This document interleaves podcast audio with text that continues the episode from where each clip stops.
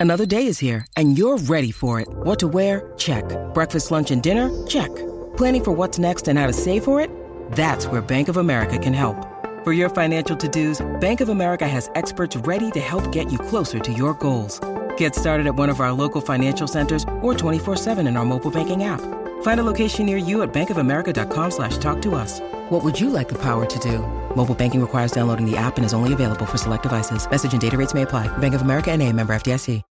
When you need mealtime inspiration, it's worth shopping Kroger, where you'll find over 30,000 mouthwatering choices that excite your inner foodie. And no matter what tasty choice you make, you'll enjoy our everyday low prices, plus extra ways to save, like digital coupons worth over $600 each week. You can also save up to $1 off per gallon at the pump with fuel points. More savings and more inspiring flavors make shopping Kroger worth it every time. Kroger, fresh for everyone. Fuel restrictions apply.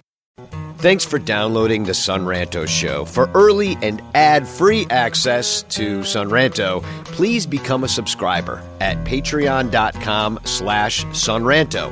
That's patreon.com slash sonranto, where you'll have access to not only this show early and ad-free, but also our daily Cubs pod, which lets you know what happened in the Cubs game and all the Cubs news that's fit to print on a daily basis. Patreon.com slash sonranto. Don't make me tell you again. Enjoy the show.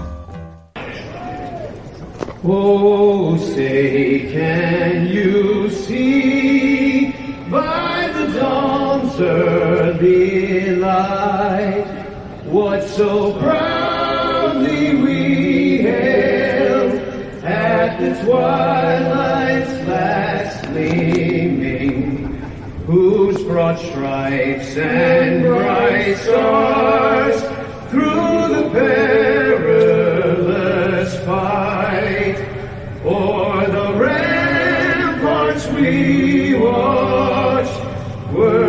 were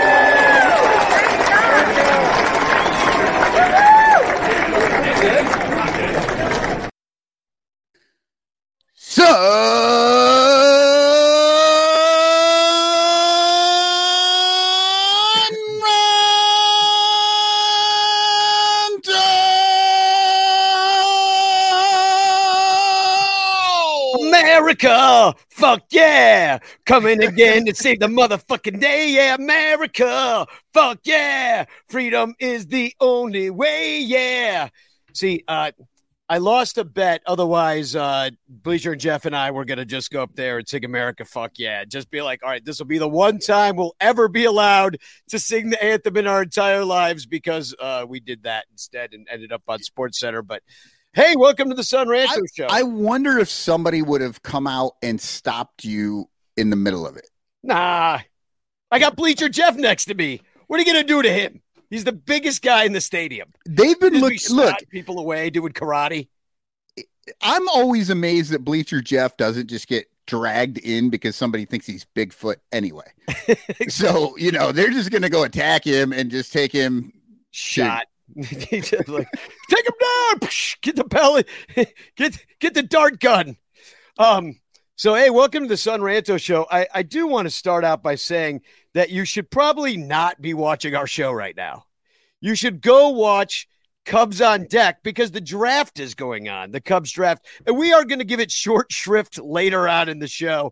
And we're going to read off a bunch Danny- of stuff that we don't understand.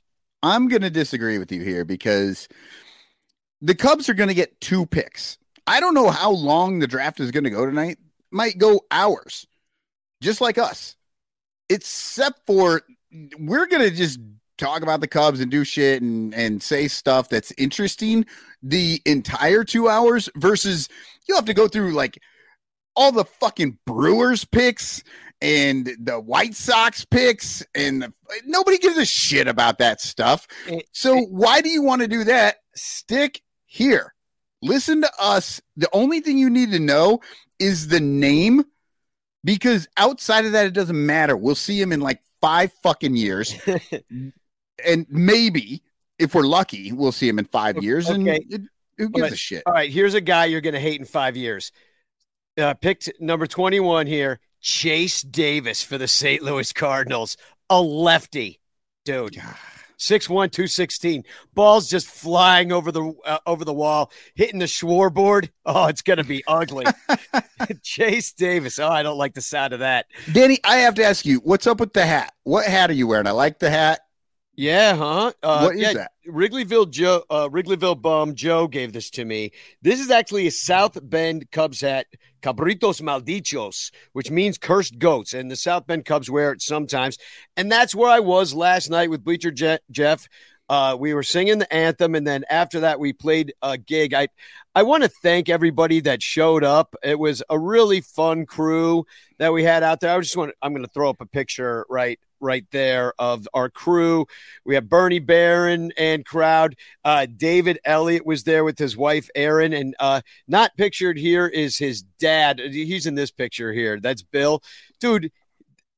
Bill, David Elliott's dad, Bill, is like the freaking nicest guy. So I I printed up a bunch of flyers to like put on the urinals because that's my move, right? I'm in the ballpark and I got a show later.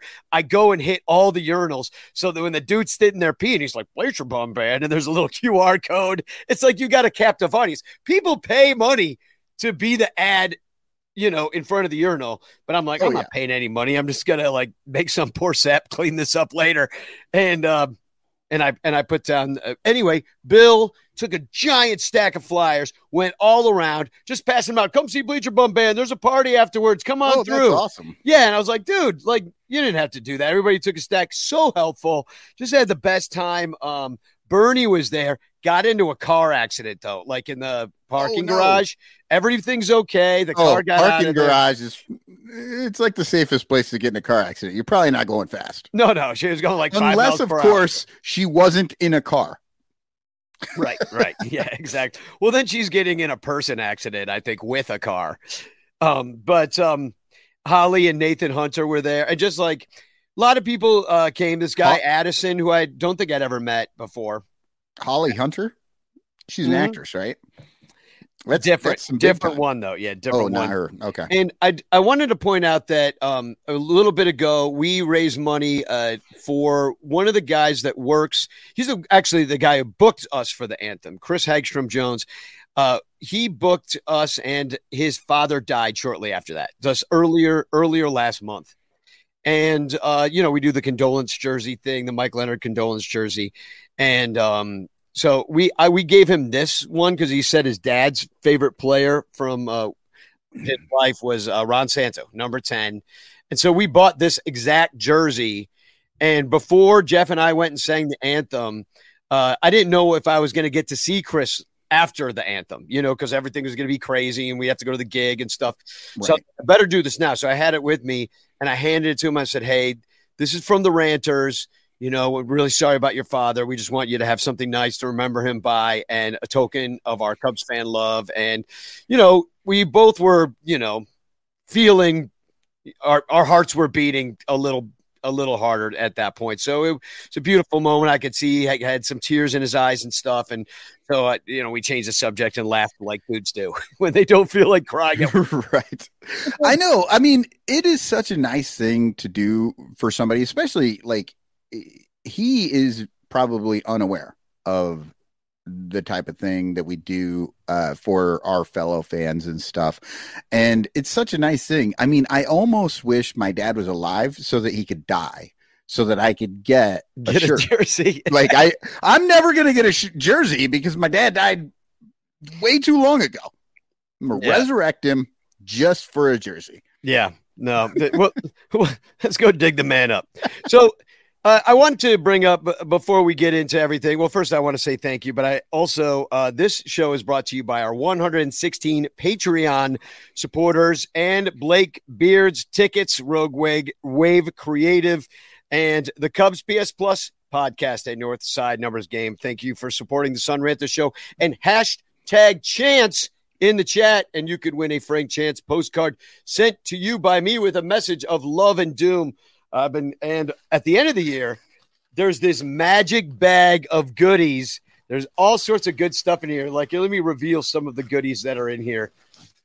A Cubs luggage tag. Ooh. Yeah. Uh huh. This is what the chance winner is going to win at the end. Um, Greg Maddux rookie card.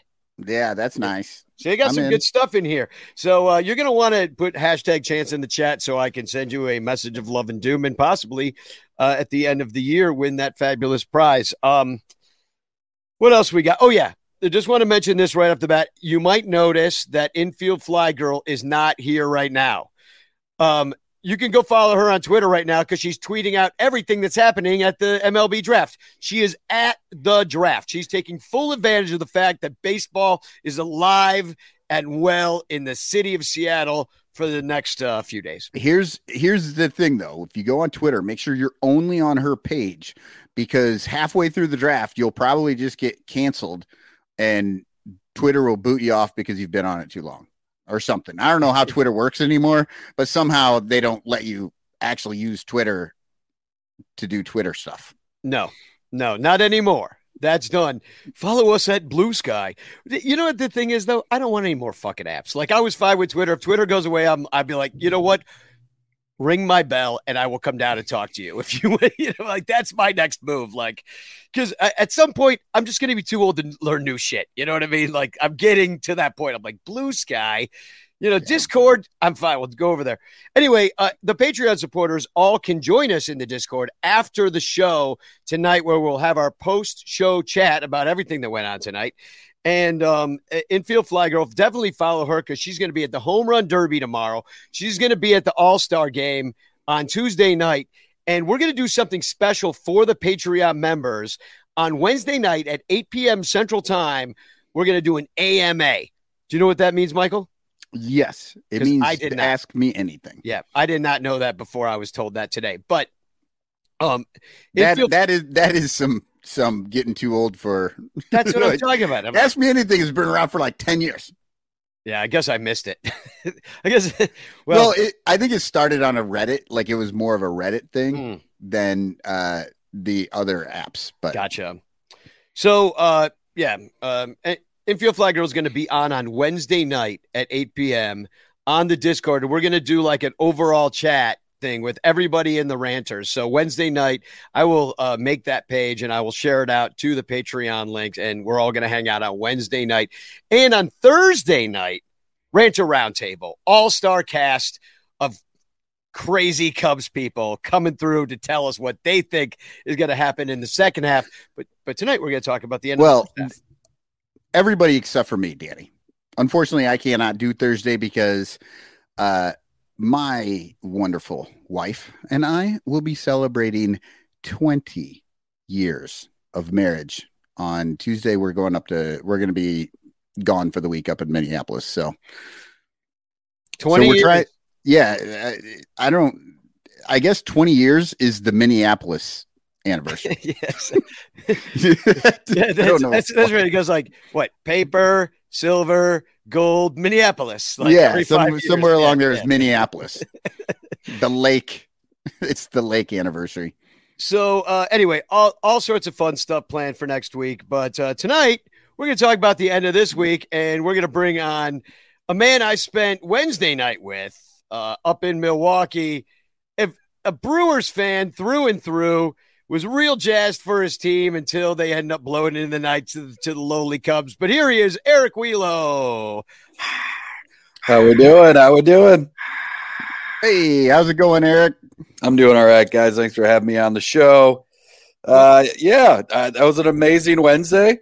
Uh, finally got to go to a game with Danny and uh, my arch nemesis Crawley, That was uh, quite the experience. I got to see Crawley in the wild, and I Oh, gotta man. be I gotta be honest with you. Uh, it was far worse than I thought it was going to be. let, let me just show the picture of the three of us there. there we Uh, are. Yeah, there, we're, there we are in the left field. We, we didn't sit in our seats at all. We ended up getting five dollar secret seats, but we won't. We can't We- tell you about those. We cannot tell you about it. It's a secret, and uh, You yeah, just got to roll with us. If you want the secret seats, you just got to be in the in crowd with us, and then uh, next time we'll go up there. But yeah, you're right. There's Crawley. What was that? About his eighth beer, ninth? What would you say that? Would I be? would say uh, that was probably his fifth IPA. He slipped in a mai tai halfway in between it. um, if they had shots, he probably would have took them at that point. And he had, he, I think he had about four beers at the bar before we got on the shuttle to go to the game, and then two. I think he had two or three shots after the game was over at the bar. Yeah, he took he took full advantage of me being the designated driver of the evening. That is for freaking sure. But um, oh my god, yeah. Yeah, he's just like, "Oh, you're driving." Well, first of all, let me just say this: Carly's like, "Come pick me up. I'm on the way. I want to go to the game." Okay, that's no problem. So I map it. Basically, I gotta go. I could get to Milwaukee in about an hour forty-five from my house. Like as the crow flies, even faster. To get to Crawley's took two fifteen. To Oh get God! to get from Crawley's to the ballpark took another 45. I'm like, yeah, on the way. You just added an hour 15 to each side of the trip. But anyway, it was good to hang out with them. And let me tell you, this might be the photo of the year that got taken Oh, at the end of the game, which is, he's like, his, it, I'll describe it for the podcast listeners. After the Cubs won on Wednesday night, Crawley immediately ripped his shirt off, flung his hands into the air in ecstasy. I mean, you could see it on his He, face. he's standing on two chairs as well. Yeah, and, and facing all the Cubs and Brewers fans behind him, and they're just in shock and horror. A lot of them. I think there were Cubs fans coming up to him, patting him on the back as you guys were making your comeback. Then this happened, and nobody talked to him after this. But this was this was glorious. I mean, I love to see it. I, I'm sitting right next to him, saying nothing. I am silent, just in silence.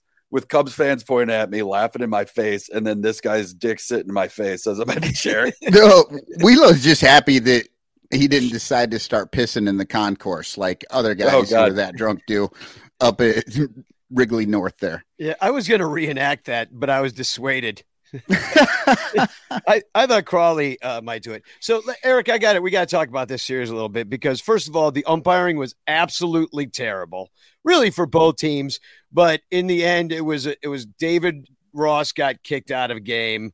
Um, also, he got kicked out today too. He he just doesn't really want to manage anymore. I'm like, hey, David, that makes two of us that feel that way. But I love I love how he today he went up to the umpire and told them that you know you're not going on vacation early. It, it happens starting tomorrow. You need to be better. You should be better. And it's like David, you need to be better, buddy. Like what, what are you doing? it was a rough week for Yeah. Rossi. and what's amazing about him saying that is that he came out that that pitch was called correctly, but he had missed the fact that uh Hendricks had gotten that ball called on him earlier because he was he was like in the dugout like working on his fucking like how to manage baseball app. He was trying to fit and he realized the game had started and he's like, "What the fuck?" And he just ran out there and just started arguing for no reason whatsoever because he had actually missed the thing he should have been arguing about. Well, yeah, they that was a pretty hook, pretty quick hook. I mean, the one in uh, Milwaukee, I think there was some frustrated frustration building up to that with a lot of crap that had gone on. First of all, Eric, what's with the roof thing? Like that, just cheating continues up north. That's some straight bullshit. I right mean, there. just like, hey, Christian Yelich can't see. Let's change the Let's- dynamic so Christian Yelich, MVP God, steroid user, butt eater, can see. There was a potential cloud that looked rainy, and you know, you just gotta you gotta close the roof. I mean, cloud. No. there's a potential cloud in the forecast that could drop a few sprinkles on the field. And to be honest with you guys, you might have just canceled the game at that point if it hadn't started. We would've. Yeah, at Wrigley, you would have. Yeah. Um, Yeah, But that's it- what that's what we would do, and but we're not letting just. But then it benefits all the players, not just Christian Yelich.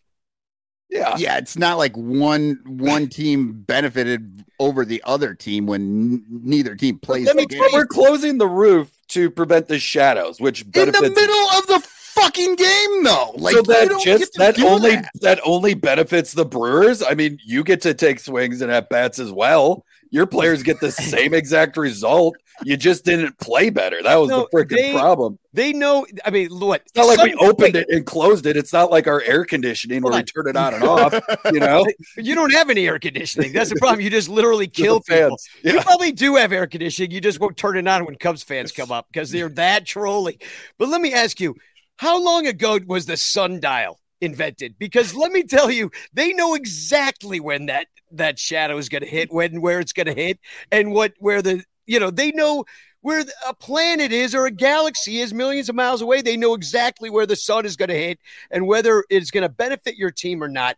We were in there Wednesday night. It was balls hot. There was no Oh. reason for it. It's a It's hot like- box. Yeah, they wouldn't turn the fans on because they're like, uh, let's. I don't know what their method is. Just Well, I- terrible. Poor I- Bernie the Brewer up there in his chalet, just sweating in that costume. they won't even give him beer to cool off and dive That's down the into only it. place there is actually air conditioning. That's why he stays in there.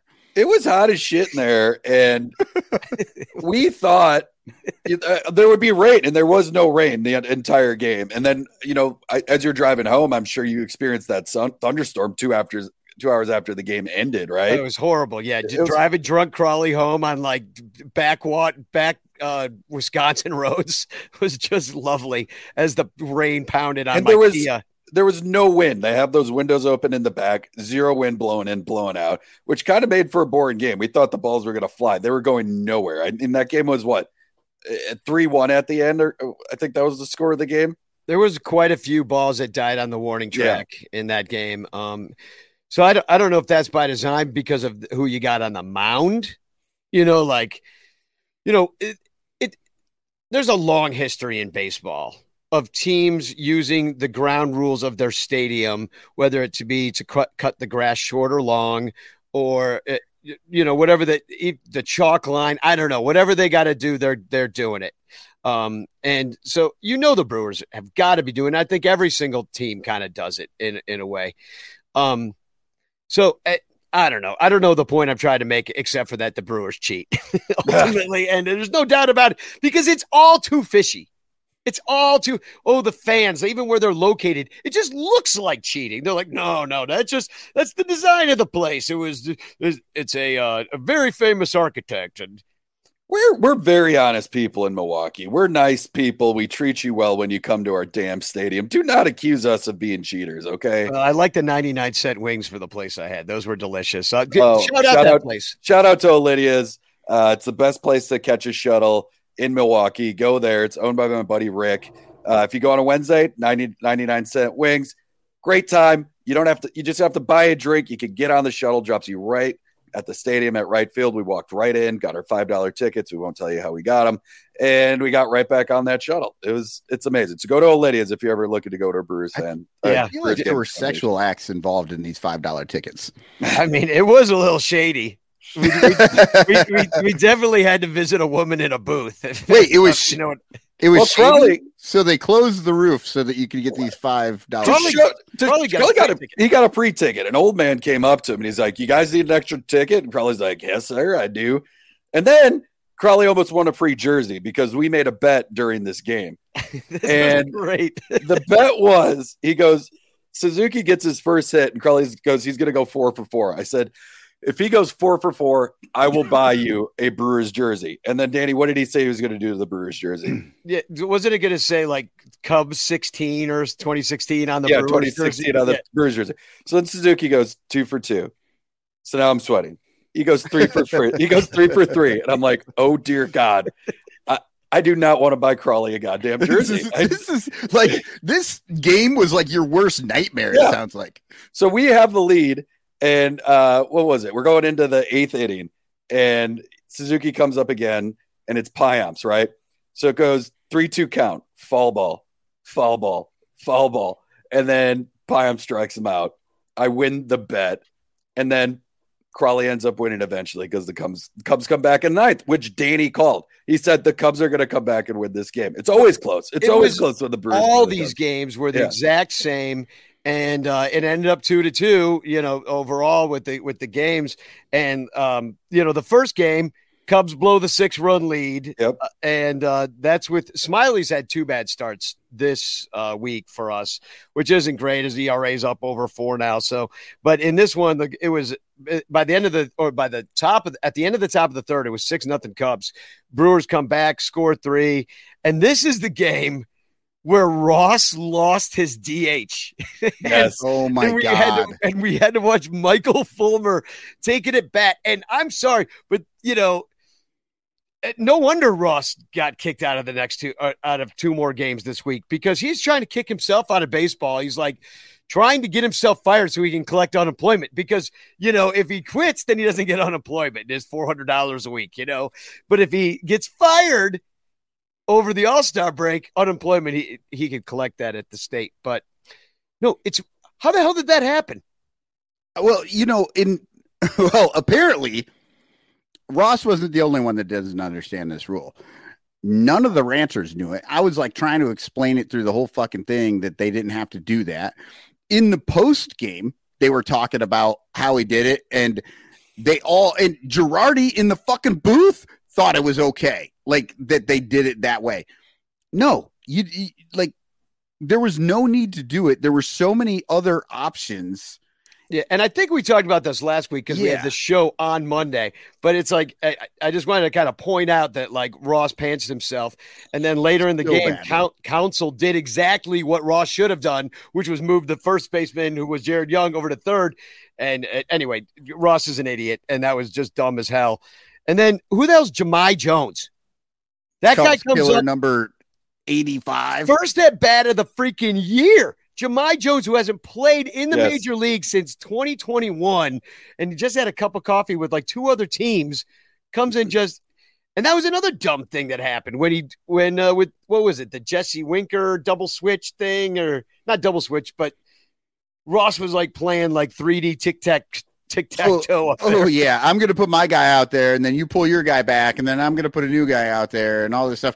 Just burning a bench that is short of people anyway because they never put anybody on the IL. because at the time, we thought Seiya was still injured. Like we thought he was just on the bench and not able to play, but then he ended up playing late in that game anyway. But I- I, I- you, Or You- you guys the get- other game. You, yeah, you guys came to the game and we're looking at that lineup on that Wednesday game, and you're like, who are these guys?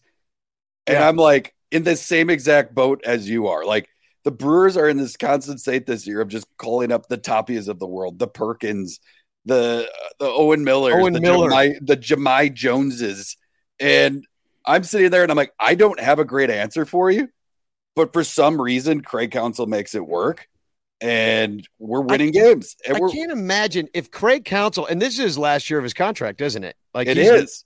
And I was telling you guys, which is a little fishy when we were at Olivia's, is you know, there's a lot of rumors. David Stearns, obviously, he's not our GM anymore, that he could go to the Mets and it might be a package deal. That Counsell goes with him. Cause I'm like, why wouldn't the Brewers lock him up? Crowley gave him a lot of credit. He said Craig Counsell's the best manager in this division.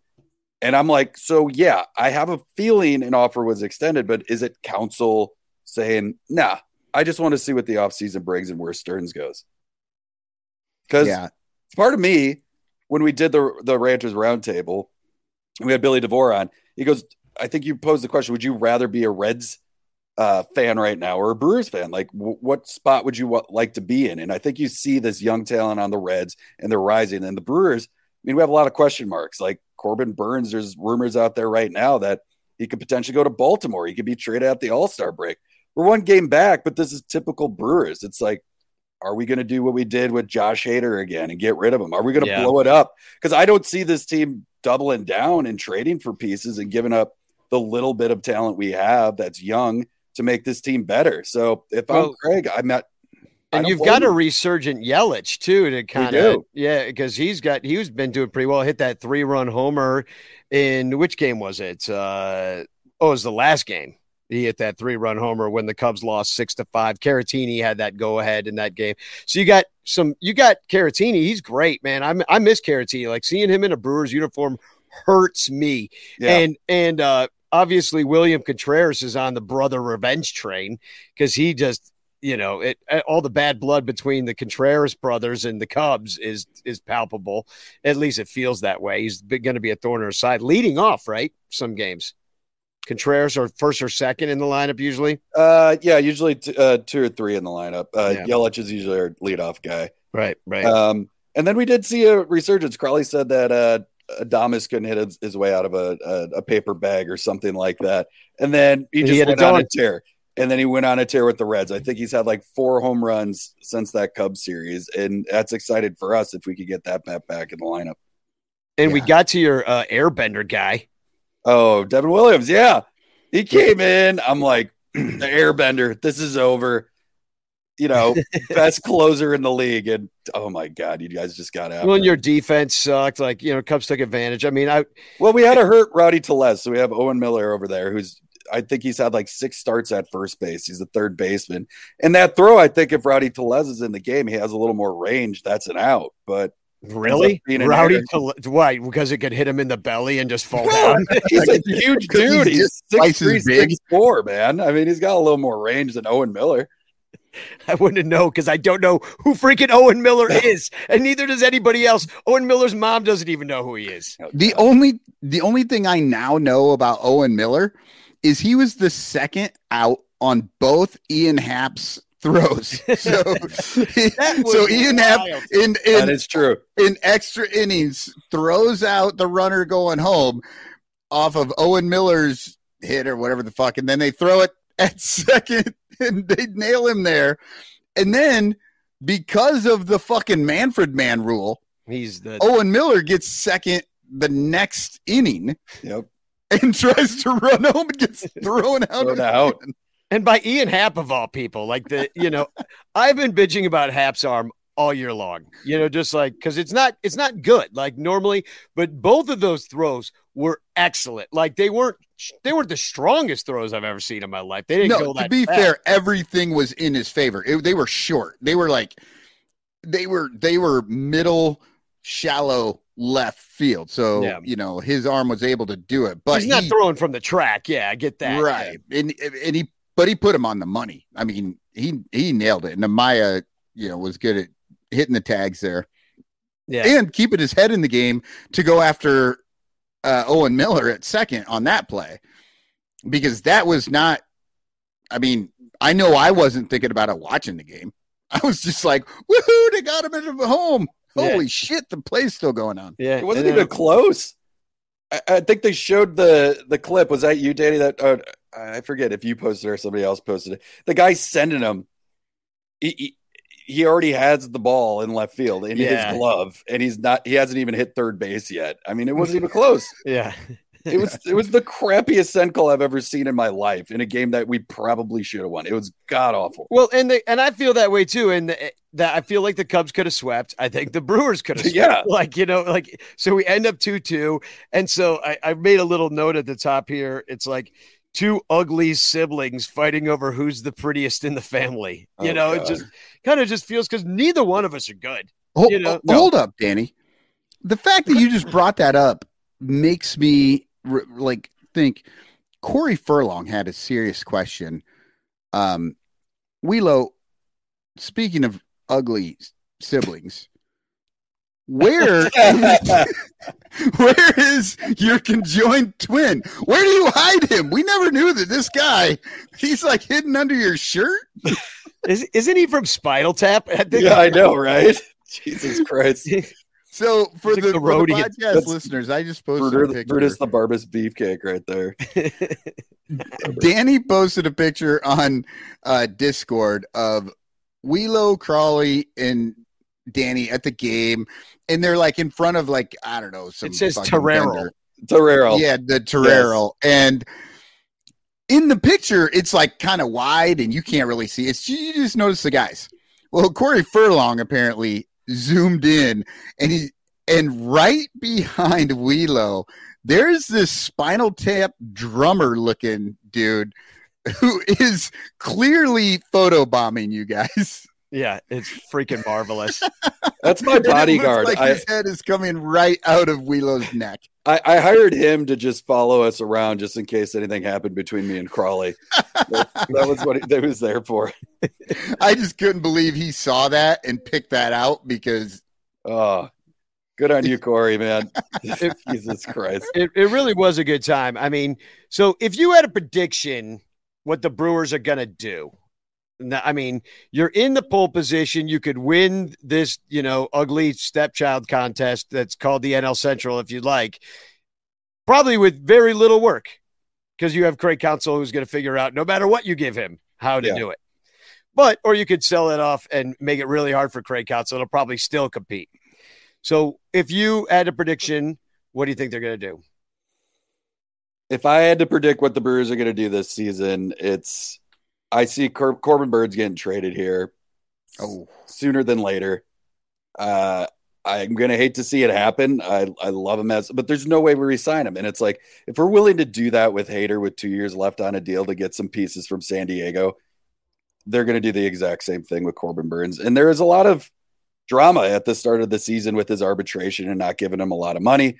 Uh, he hasn't been pitching that great, but he's bouncing back a little bit. He did make the All Star team over Christian Yelich. I mean, obviously he's a pitcher, but I mean, the Brewers are going to do what the Brewers do. They're going to try to rebuild. Good enough gang rides again. Add some pieces to this team. Good enough game. I was gonna, Yeah. I was going to mention that too. That's a great name. The good enough gang. Um, but a- a lot rides too. You know, like if Corbin Burnes goes away, okay, so we have Woodruff that's coming back, and that's like a one in a one A. Obviously, Burnes is a bit better of a pitcher than than Woodruff, but if we have belief in that, we can slot him in. And look at us, we're one game back. If Woodruff had come in and do that, Peralta's been underachieving. The Brewers always find a way. We'll get a little bit healthier. See, this But is the Reds, I mean, we just took two or three from the Reds. You know, I mean, it is a bullshit division, but I don't have belief in this ownership and in this team to add the pieces around the Brewers to get us over the top. And I said it last year. I said the year before that. That was the time to add the pieces, you know, before this window closed. And we're potentially there. And if Counsell does go at the end of the season, it's going to be really hard for the Brewers to continue to compete at the level that they have with the talent that they put on these rosters. I think the Brewers are going to find out like what they have done. Honestly, what they've done over the last like five, six years has actually been fairly impressive. They're always in the Yes. hunt. They have been getting into the the postseason tournaments, you know, regularly, and you know, like they in the they always seem to be better than we expect them to be at the start of the season. And they're going to find out when they let con- Counsell go that that's and and I think you're right. I don't think they're going to let Counsell go. I think Counsell is like, why am I going to stay here with the way that they run this team when I can go anywhere else and they're going to give me they're going to go for it at the uh, at the trade deadline versus give up Hader with two two more years because while that does keep this Brewers team at you know that semi high level that they have been playing at, the good enough guy. Good enough gig. Yeah. Good Good enough enough gig. Yeah. Gig. they're never selling out. They're never selling out to get that uh, championship. And I mean, we know as Cubs fans what that's like. Yeah. Absolutely We don't. sold out. We sell out and we still don't get win. But you know, we like- did it. We did it once, and it worked. Right? At least they did it, and and they've Yeah. actually tried it a couple of times, and it didn't work. But at least they went for it at those times. Versus, you know, how the Brewers are. They they seemingly are just like, well, let's. On one hand, it seems smart because they still have guys, you know, down the road to bring up. But on the other hand, like if you're never going to go for it, like you're never going to win. like it's just Yeah. it's not how it works. Yeah, and uh, David Elliott uh, says so. Counsell won't be going anywhere else in the NL Central. I mean, no, because I- nobody's going for it. Well, maybe the Reds, but they've got their guy. yeah. Well, and uh, I Yeah, mean, go ahead, Eric. Yeah, and I, I the thing with Counsell is he he is born in Wisconsin. He's a Whitefish Bay guy. He did play for the Brewers. His kids were raised here. said Whitefish Bay, like we're all like, oh yeah, Yeah, Yeah, you know, Whitefish you know. I mean, oh, hey, go, hey, go Whitefish, eh? Yeah. to answer, yeah, to answer that question, like if if he wants to stay in this division, I think he stays with the Brewers. Like, why would he move to, Chicago when he could stay in Milwaukee and stay at the place he loves? I think it's what is his goals. Obviously, does he want to go to the Mets with this bigger payroll and a GM that he loves, a GM that groomed him uh, in that front You're office not and supposed taught to say him at groom anymore. groom. yeah, okay, Yeah, groomed groomed is canceled. that guy that was standing behind me was grooming me in that photo. That's what he was. Somebody should have been Yeah. grooming him. He had some jacked up hair. yeah. but I don't know, man. It's it's the Brewers. I, I I mean, we're a great fan base. We come out to games. I think you could see at the game you're at, Danny. It's like a lot of Cubs fans, the Brewers fans are there too. We're showing up, and It was we- fun We, for a we, we get close to that three million every year, and that's always the goal for a small market team like ourselves. And Yep. as long as we're good enough, the fans will show up, and that keeps the team around, keeps it making money, and it keeps the, the owners happy. So Well, it helps. It helps when you give out tickets at the the local gas station for buying a coffee and a donut. They're like, "Oh, and here's four Brewers tickets yeah, exactly. as well." Oh, we sold those We three sold those. We got three million through the doors this year. Uh, let's pay all. The- So it's easy to get three million tickets at five dollars a piece, right? Cash. It's a cash deal. exactly. Yeah. We cannot tell you. Yeah, and but yeah, you've got to bring cash and visit a woman in a booth. In a That's all booth. I'm gonna. That's all we're gonna say. That's all we're gonna say. Yeah. The last time I took cash to a woman in a booth, my wife almost divorced me. Oh God. Bet you she's sorry she didn't. I didn't know they had women behind glory holes. But anyways, all right. No, So- it was it was one of those things where there was like a metal door and a glass. Oh, I don't see. know. Oh yeah, I I went to one of those places once. It was I was like, what am I doing here? I, I just want to experience it. Of like, oh, what happens? The thing comes up, they're just sitting there, and I guess I was supposed to do more, and I didn't. I, so I left. I didn't know what to do, so I just got I just freaked out. Left. Danny's like, "Do I take off my clothes now? Yeah. What do you want?" What? Seems a little dirty in here. oh, I just slipped on something. Um. So um. Anyway, uh, oh, I just stuck to something too. The- uh, the Cubs and the Brewers play at Wrigley at the end of August in uh, Monday, Tuesday, Wednesday, the last week of August. And then we have the last games of the season against each other. Um, do you think that those games will matter for either one of our teams?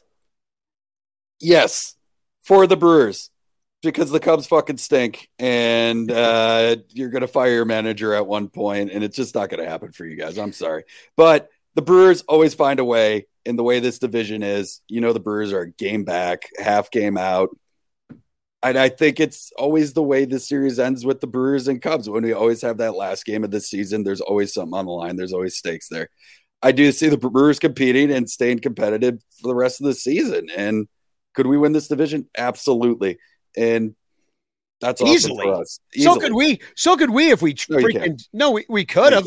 At You one could've. point. Yeah. yeah, not anymore. Not Not anymore. anymore. Not anymore. Actually, we could have had we started the season with the best team, and our front office could evaluate anything. Well, I'll be- give you. I'll give everybody some math. This comes from Wrigleyville Nation, who I'm going to try to get on the Ranter Roundtable on Thursday. Um, but uh, and this is from I believe July 6th that they tweeted this out. So this was right after the Brewers series. It says Cubs playoff math. Reds are 49 and 39. So I think they're what are they now? More than that. It's uh they are now 50 and 41. So pretty much the same, just a little bit worse. Cubs are 40 and 46. Now they are 42 and 47. So pretty much the same as well. Just to, to catch the Reds, assuming the Reds play worse in the second half and go only 37 and 37. So 500. The Cubs would need to finish 46 and 30. Um, and the Cubs also need to go six and two in head to head with the Reds to win the tiebreaker. Otherwise, the Cubs need to go 47 and 29, or now I guess it would be 46 and 30 or whatever. Um, and so I don't know that any Cub fans that have been watching this team this year thinks that if the Reds go 500, that the Cubs going 46 and 30 seems like a remote possibility. So I think it does seem kind of a, a difficult path. Uh, my brain is bleeding right now after all the if this then that and Well, whatever. basically, if the Reds are 500, we've got to go well above 500 to catch them at this point. You know, is what it comes down to, and, And- so it's it's a difficult task, but it could happen. This Facebook user says, "No way in hell." Um, Mhm.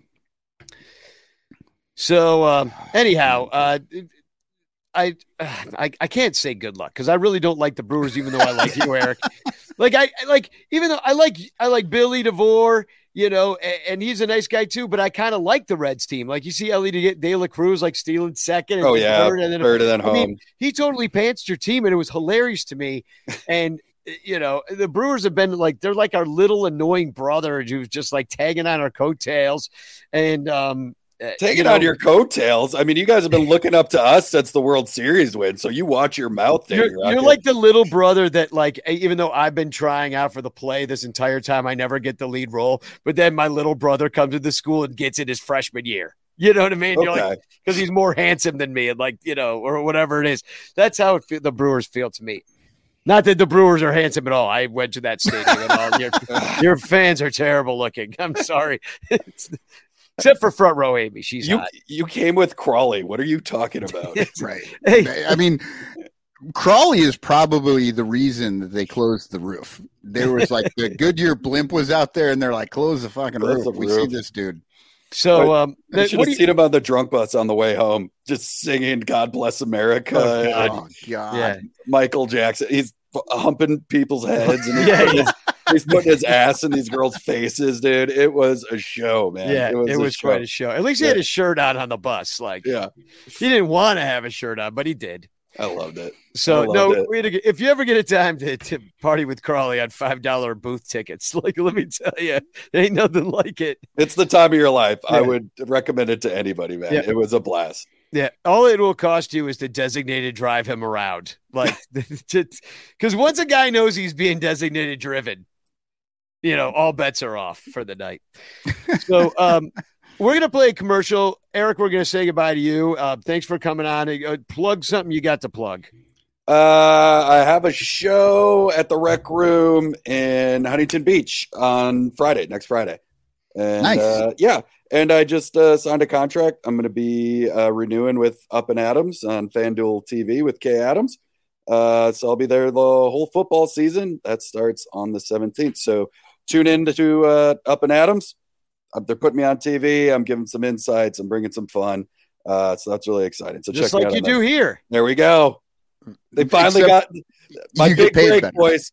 I'm going to be just a big Hollywood guy now, man. You're not even going to be able to afford me on this podcast.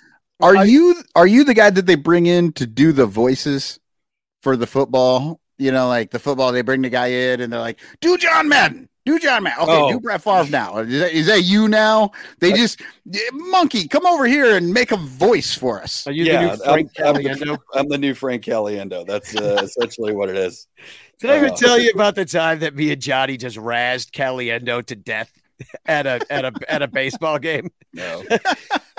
Because you know he goes up and he he throw it out the first pitch, right? And uh and this is in Vegas, Cubs versus I forget who we were playing. Uh Cubs Sox, maybe it could have been like they were doing those exhibition games in spring training.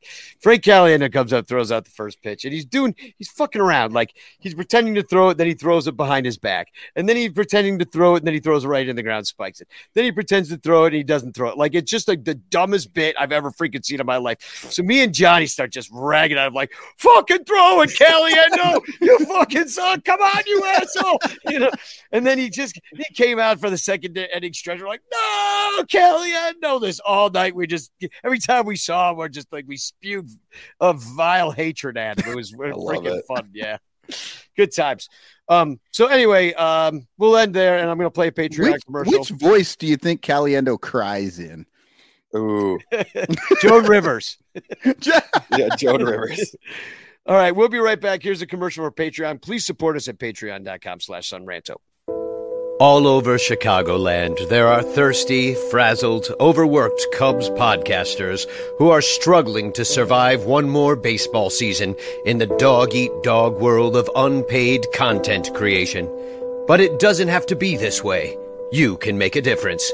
Become a super ranter at patreon.com slash sonranto, where your support ensures that poor, sad, pathetic, ugly, loser Cubs podcasters can pay for tickets and beer, and in turn line the pockets of the baseball oligarch Ricketts family. Just $1 a month can buy a scorecard. $5 a month can pay for guitar strings to write a Cubs song. And $10 a month almost buys one beer at Wrigley Field. Cubs content creators are the lowest pieces of pond scum garbage that slither over the face of this planet. But super ranters help them get drunk and screw off at baseball games. What do you get out of it? The Son Ranto Show delivered to your podcatcher without stupid advertisements like the one you're seeing and hearing right now. Plus, at other Super Ranter levels, you can get Cubs music, access to private Son Ranto pages, the Ranter calendar, and special thanks and Ranter recognition in our live broadcasts. Plus, eligibility for monthly prizes. What does Son Ranto get out of it? Your money. For tickets and beer go to patreon.com slash sonranto. That's patreon.com slash sonranto and become a super ranter today.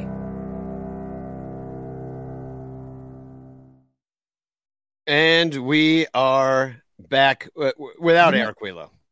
Yeah, you know, Danny, I realized it uh, during that commercial.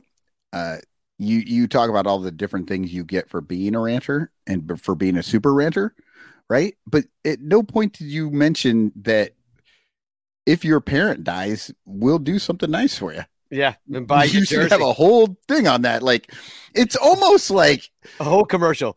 Uh, You have a parent that might die someday. Well, then you could win a jersey. make it like a contest Yeah. and show pictures of people crying, like Susie. Yeah. And then she's happy holding her jersey, like next to a casket. Oh, Susie's father was in a thresher accident. We got her a jersey. Everything's better now. And then you see her smiling. yeah, exactly. Before and after.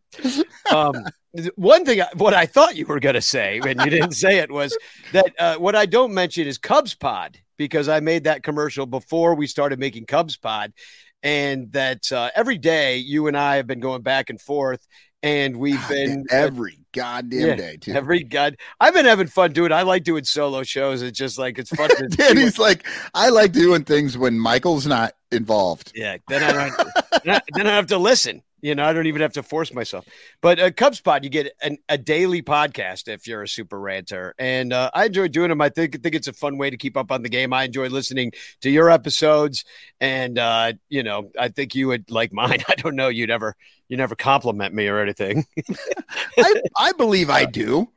But, But uh, we're about to have like a married person argument right here on the air. Oh God, me and me and Bleacher Jeff had such a married person argument loading the van last night. Oh my God, it was hilarious. So like you know, it's like two fifteen. They're all drunk. 'cause I'm not drinking these days. So like everybody's drunk. Uh, and and we're trying to load the van, which is never a, ba- a good idea. But luckily, I'm sober, so they're bringing stuff out, and Jeff's like, "Oh, just put it in the back." I'm like, "No, you can't just put it in the back. It won't fit if you just put it in the back." I'm like, "We got to do it in the order that it's going to go in and the way it's going to come out and all this stuff." And he's just like, "Well, if you didn't bring all those goddamn cables and blah," blah. I'm like, "Fuck you, Jeff! Shut the fuck up!" Like meanwhile, like hours earlier, we're like, "And the home of the brave," like, and you don't see the end of it. I was like, "Just shut your fucking mouth." It just like it's freaking hilarious, you know. And then the next day, you're like, "Hey, you want to go to Bob Evans for breakfast?" Yeah, yeah, band Yeah. We, You got, we sold a couple T-shirts. Let's buy Bob Evans on the band. so, so anyway, um, yeah, Cubs Pod, and uh, we've been having great conversations in the Discord too about the things that we talk about on Cubs Pod. So, like, then we can talk about it through the whole day. Like, it's kind of unfolding as like a cool new aspect, uh, project to our thing. I've been enjoying it anyway. Yep. And and I will say, uh, if you are not a, a a super ranter, the thing that you are missing out on that is the absolute best and biggest thing is that Discord server because you you might be listening to us once a week or whatever and the, we're in there talking i mean we talk the cops like the all day every day we're making jokes, we're talking shit with lots of fun people. Yeah. Yeah, and and and we're getting deep into is this guy actually good? Is he not? What is he doing? You know, and and so everybody in there is making everyone else in there smarter.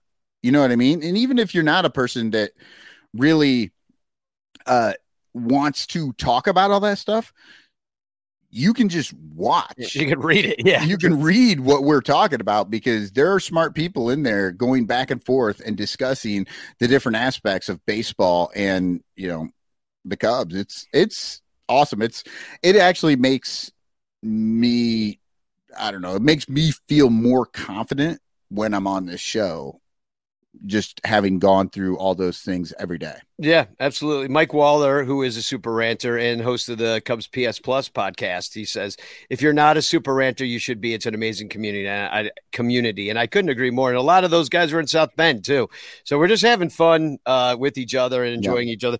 And uh, I, I and and Danny, by the way, the only reason I didn't go is because yesterday was Eli's 18th birthday, so we were Ah. celebrating something totally different over here. nice. We, we were birthday. celebrating the fact that I kept a human being alive for 18 years. Congratulations. it's Um, a big, it's a big week in the Cotton household. Like, David Elliott writes in what he means is it's a bunch of fucking degenerates in the Discord talking Cubs 24 7 like a bunch of sicko, sickos. We do have that element. Yeah, we do. From time to time, it can feel that way. So, uh, hashtag chance in the chat, and you can win a Frank Chance postcard sent to you by me with a message of love and doom. Uh, a couple more comments from Design Love as a super rancher. I'll say is tasty and low calorie, fun for all.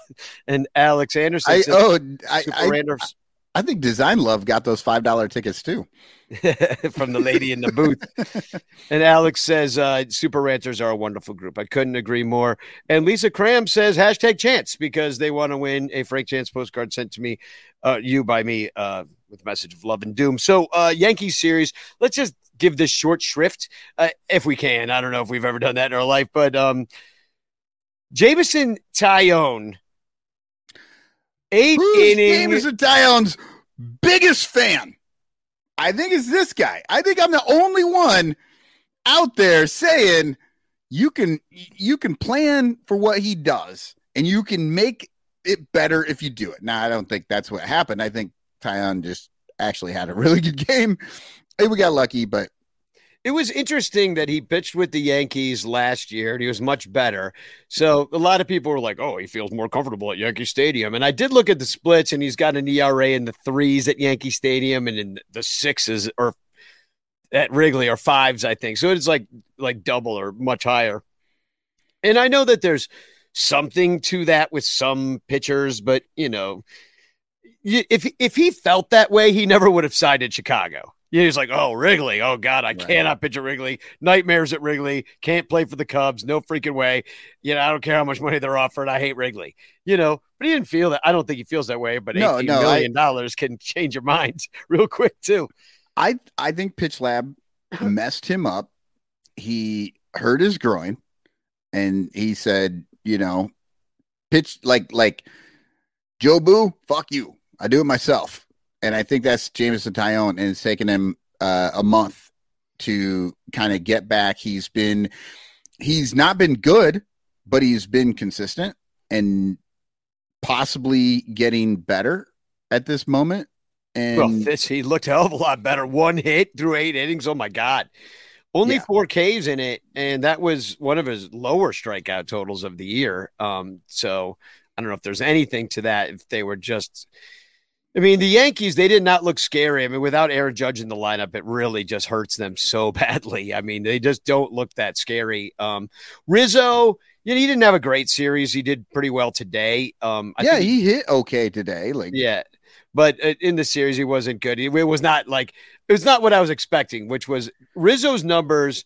Uh, you know, well, first of all, they're not that good this year. Like he hasn't had a home run since May 24th, but I was waiting for him to like get right against the. Cubs, no, you know what I mean? right, but isn't he hitting like 270? I don't know. Like, like he's still hitting 270. Like the thing about Rizzo is when Rizzo is bad, he's the most productive bad hitter I've ever seen. Yeah, because he'll choke up. He knows what to do in situations. He'll he'll go 0 for 20. And you're like, oh, over 20. That looks terrible. But but he's got like three or four RBI and you know, he's or he's sacrificed, he's moved guys over, he's done all the things, he's seen 150 pitches. Like he just does all the stuff that even though he's 0 for whatever, like it's helpful to your team. And the Cubs don't have anybody like that. I mean, honestly, there's not a lot of guys like that in the league. It was something that I didn't even ever really think about until I watched Rizzo do it for years and years. And I was just amazed when I would look at his numbers in a bad stretch and I'd be like, I don't remember him being bad. And then I'd go back and I'd look, I'm like, well, he was bad, but good. Yeah, he batted 83, but had 10 RBI this week. I never understood how he was pulling that off. Or yeah. or he would have like one walk in there and he would score. So yeah. Um, yeah, Joey uh, says uh, this Wrigleyville bum says I miss Rizzo, and I do too. I mean, we haven't had uh, we haven't had it so, like kind of a like a cornerstone player because it's not going to be any of the guys. I guess maybe it'll be Swanson, but it's not there yet. I mean, Rizzo, if you think about it, we get him what 2012, 13, something like that.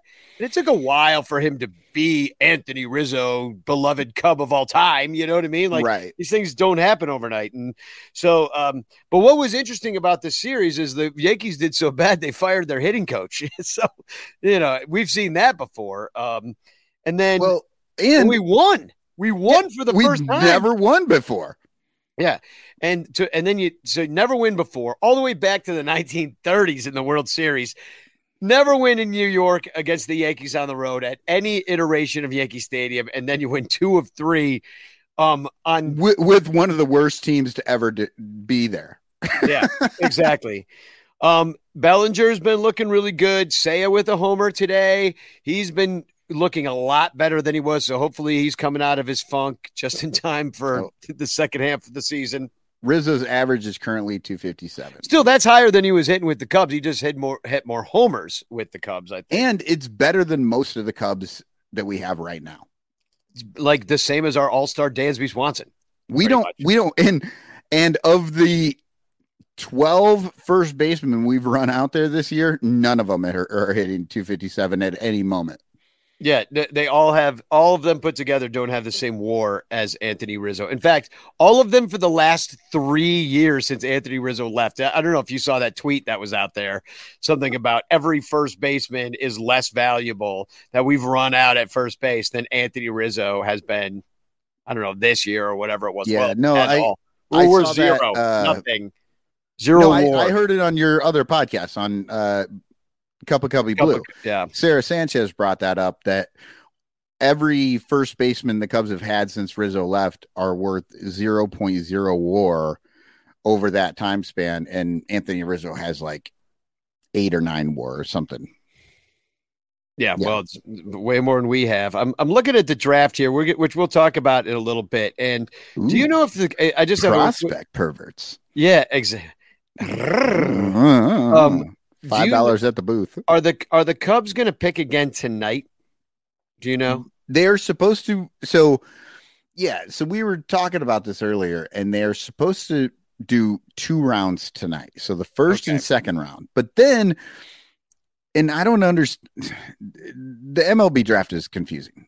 Uh, the first two rounds are supposed to be tonight, but I do also know that there is a supplemental round, I thought in the middle, but maybe that's what they're calling the second round. Second round, yeah. Yeah. So so the Cubs have uh two picks tonight is what they're supposed to do. And okay. I was just wondering because I, I didn't want to miss it if they were because I, I, was looking it up while you were talking. People but, in the chat, if you see that the Cubs make a pick, yeah, break the news, break the news know. live, yeah. yeah. So uh, yeah, so in this Yankee series, uh, the the Cubs they lost the middle game, six to three. Smyly was kind of bad. Four thirty one is his ERA now. Um, Gerrit Cole was on the mound, so you, and you know who hit him?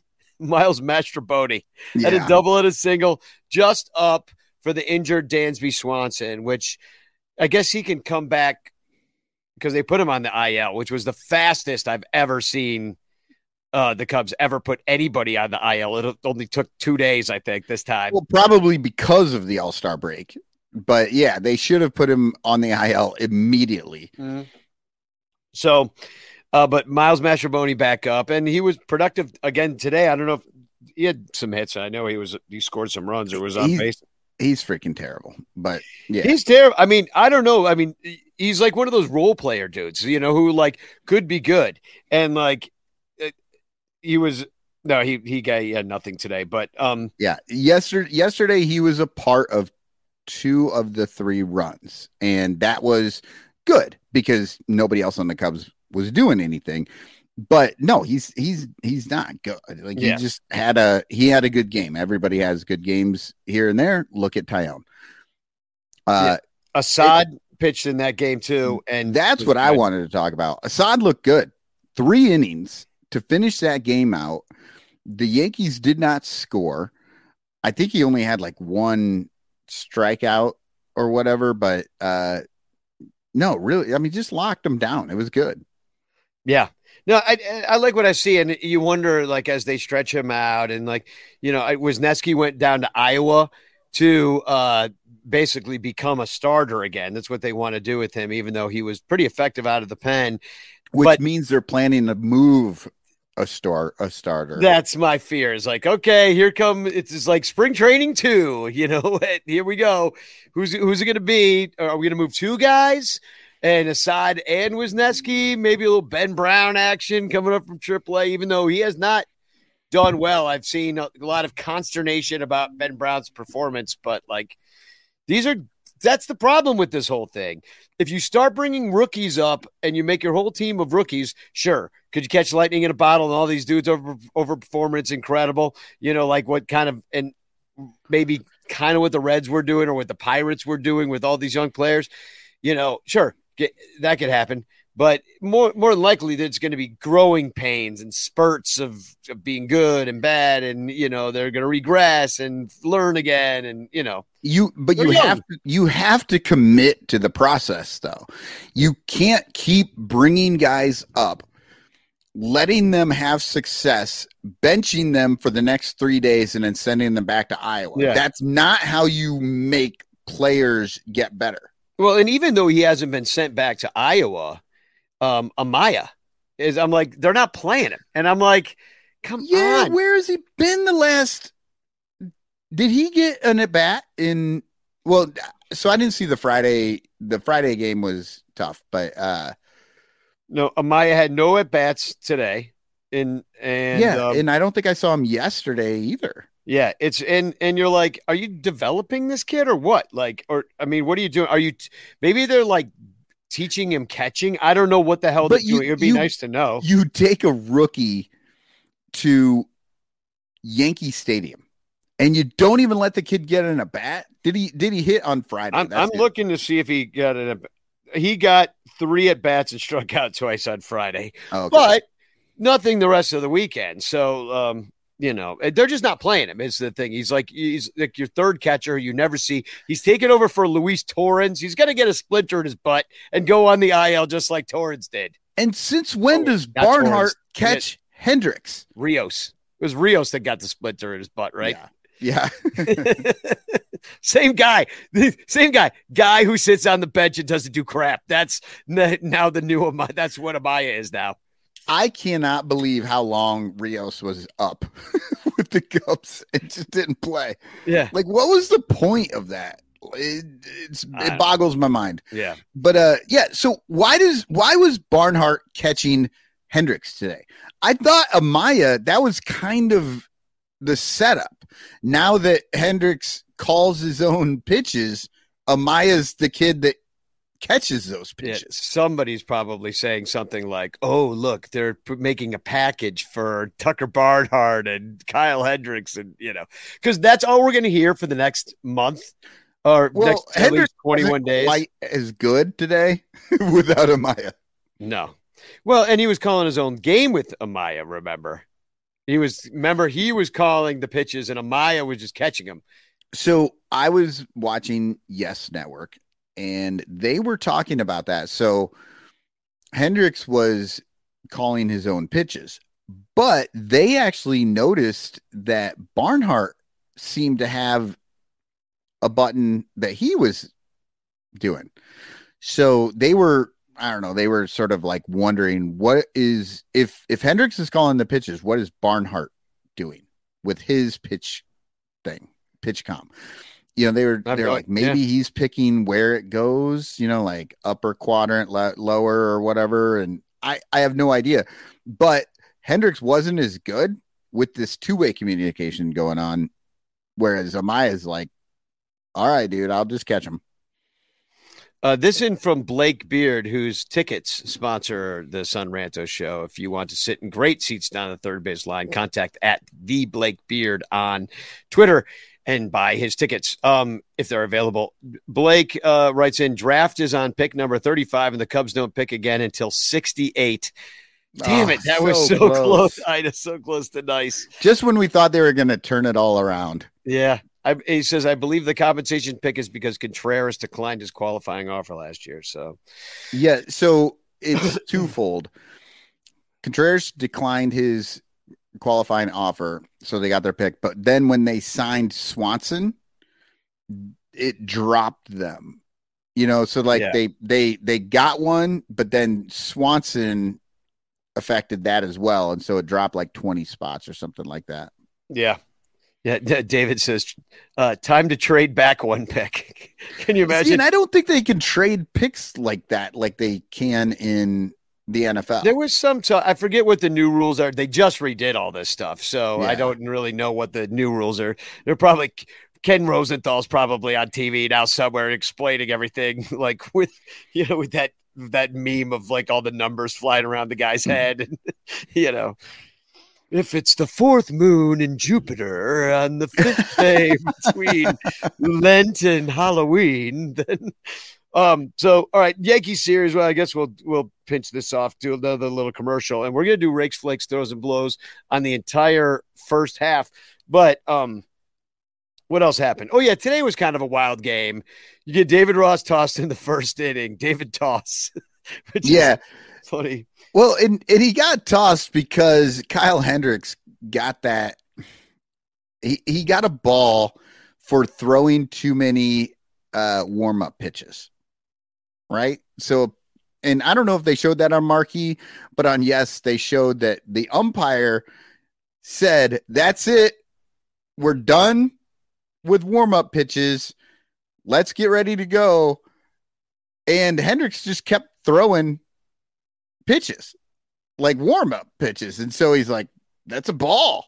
that's why that happened. Cause I was like, I didn't, how, how did he get, how did he miss the 15 seconds or whatever? I mean, but it was, I've been watching baseball a long time, and uh, I've never seen that happen. Nor, nor, No. well, nor a pitcher. I mean, he's not doing that on purpose. Kyle Hendricks, like he maybe didn't hear or understand. I mean, who knows what or he just there? doesn't give a shit. He's like, fuck you, dude. I'm going to throw Yeah. as many as I fucking want until the batter But- comes up. Either way, I mean, the proof is in the pudding here. Cubs don't need David Ross to win a to win a baseball game. I in, felt uh, like the game City. today was managed better without him there for the entire game. Uh, I mean- I was They won. yeah, exactly. So obviously it was managed better. Yeah, Hendo wasn't great in this one. Gave up a couple home runs. That's when the Yankees pulled ahead, and then, but but the Yankees defense was bad. Um, and they a couple miscues allowed the Cubs to come back into the game, and really the clutch hits all catchers. Yan Gomes uh with, off the bench, and then um I heard a stat today because the go ahead run was Seiya Suzuki hitting a sack fly with I believe the bases were loaded at that point Yeah. because on the radio they said that Seiya Suzuki has never had a hit with the bases loaded. Did you hear that stat? I'm going to look it up really Wow. quick. I don't know if I don't know if anyone in the majors, which is only It's only, yeah. yeah last year and and this year so far, but You don't Now- get a lot of opportunities to. yeah, I was to say like I mean I don't really know how many times the Cubs have loaded the bases in the last two years, but I do remember when the Cubs were in Miami this year that Seiya Suzuki kept grounding into double plays with the bases loaded. Do you Yeah. remember that? Yep. I'm looking it up right now. Um, men on first, second, and third. He has never had a hit with the bases loaded, but he does have two walks. Yeah. Well, that, well, I mean, there you go. That that is almost 12, as good. 12 plate appearances. Yeah. Well, I mean, the big the big problem in this game was they they pulled German and Kahnle came in and he was actually would have been okay, but Morel hit a very hard uh grounder to Gleyber Torres and should have been a, a double play and they would have been out of that inning. But Torres kicks the ball, everybody's safe, bases loaded, and Kahnle then can't get out of the inning. Like then they that and they scored all three runs after that. Yeah. Like that was it. Then uh Young got up there and hit hit into an out, but scored a run. And then we got uh and then I think that's when Gomes came in hit. for wisdom and got a hit. Yeah. And in in in some in the in this world of the Cubs where you have Yan Gomes pinch hitting for Patrick Wisdom. you know, like what is Patrick Wisdom doing on the team? Yeah. I mean, this is like mean, Gomes, he's a decent hitting catcher, but he is not really known as a hitting catcher. He's not like no, this is like the best year he's ever had. yeah, pretty much. Um, so God, yeah, it's I'm looking at right here. Yeah, Wisdom was 0 for 1 with a walk and a strikeout.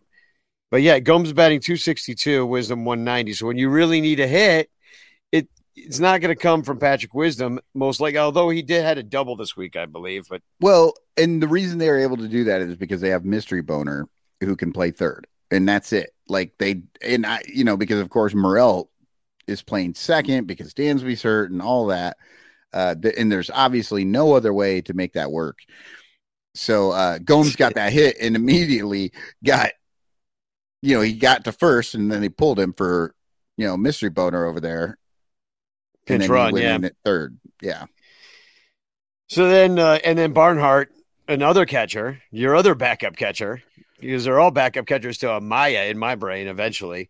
Um, but uh, then he came in and, and he got the uh, insurance run, uh, doubles, uh, the double, and then um, Alzolay shut it down. And I mean, you got to admit, like, it seems like the consternation we had about the bullpen earlier in the year at least seems to have settled down a little bit. Like some of like They still have their bad days, Sure. but yeah, they have sort You're- of settled in.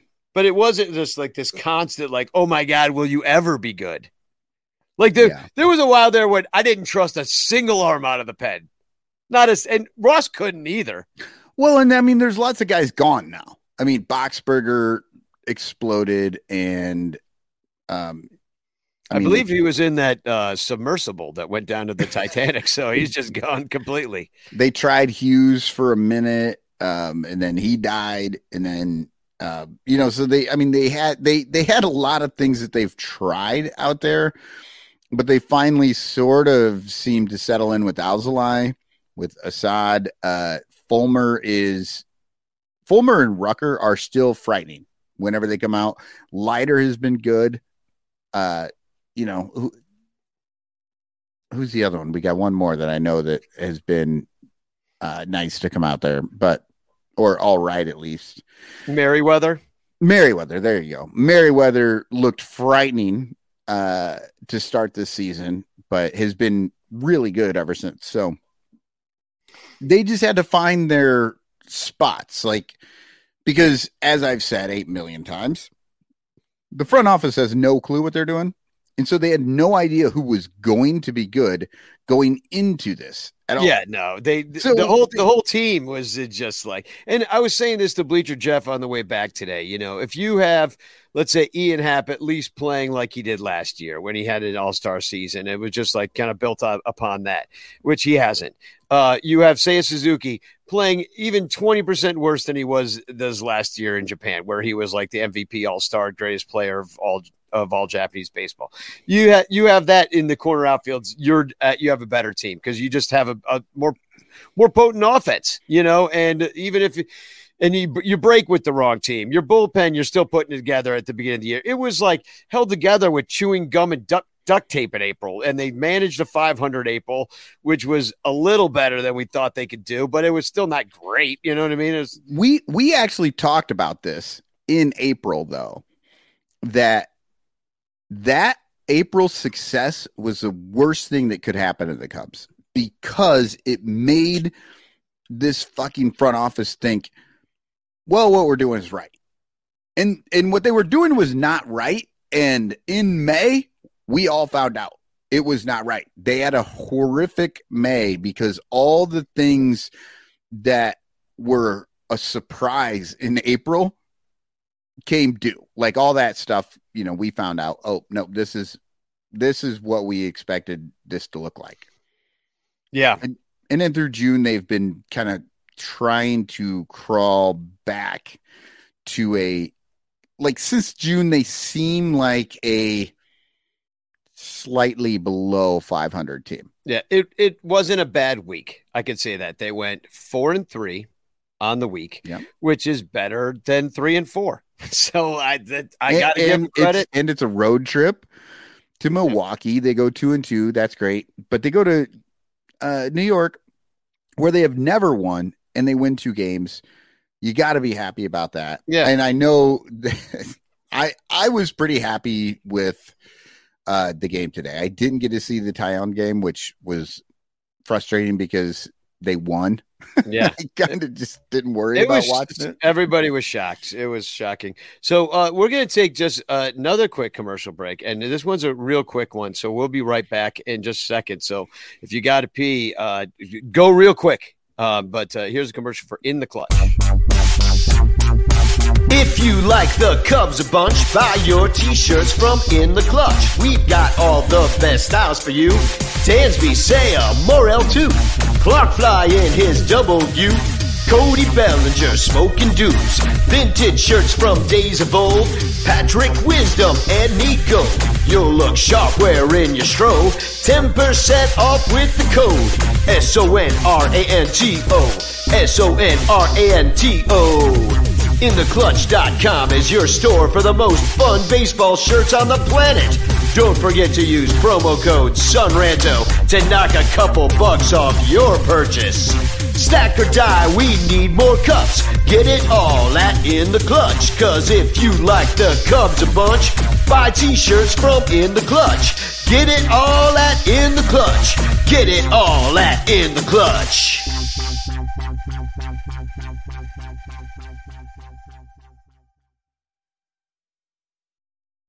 All right, welcome back. Um, let's just get right into it, uh, and let's do some rakes, flakes, throws, and blows for the entire uh, first half of the season. Today I'm going to show you how to rake. How does one rake? just just one rake. And everyone knows who it is. It's christopher morel. He's far and away the best hitter on this team. And he would probably lead the entire team in almost everything if they would have let him play. Like he didn't get a chance to come up early in the season and then they sent him down. Like they he's just not getting the opportunities. He has played in 49 games they have played 89 games this season. 40 games. They didn't let him play. Can you imagine?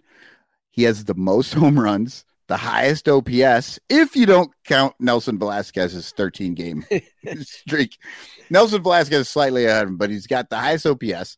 He's tied for seventh on the team. So, excuse me, I, I'm going to put up the numbers, the Cubs numbers. These are sorted by at bats, so you could just uh, who's had the most at bats down, and then uh, you can just look at the numbers as Michael talks about them here. Yeah. Go ahead. So, uh, yeah, so he's seventh on the team. He's tied with Yan Gomes for uh, hits, right? He's third on the team in RBI. He missed 40 games, and he is third on this team for RBI. He's uh, seven RBI behind Hoerner, who has played in 82 games, and he's one behind Happ, who has played in 87 games. That is insane that this team is that inept at driving in runs that their best hitters are played 40 more games than this kid and he's still right there with them.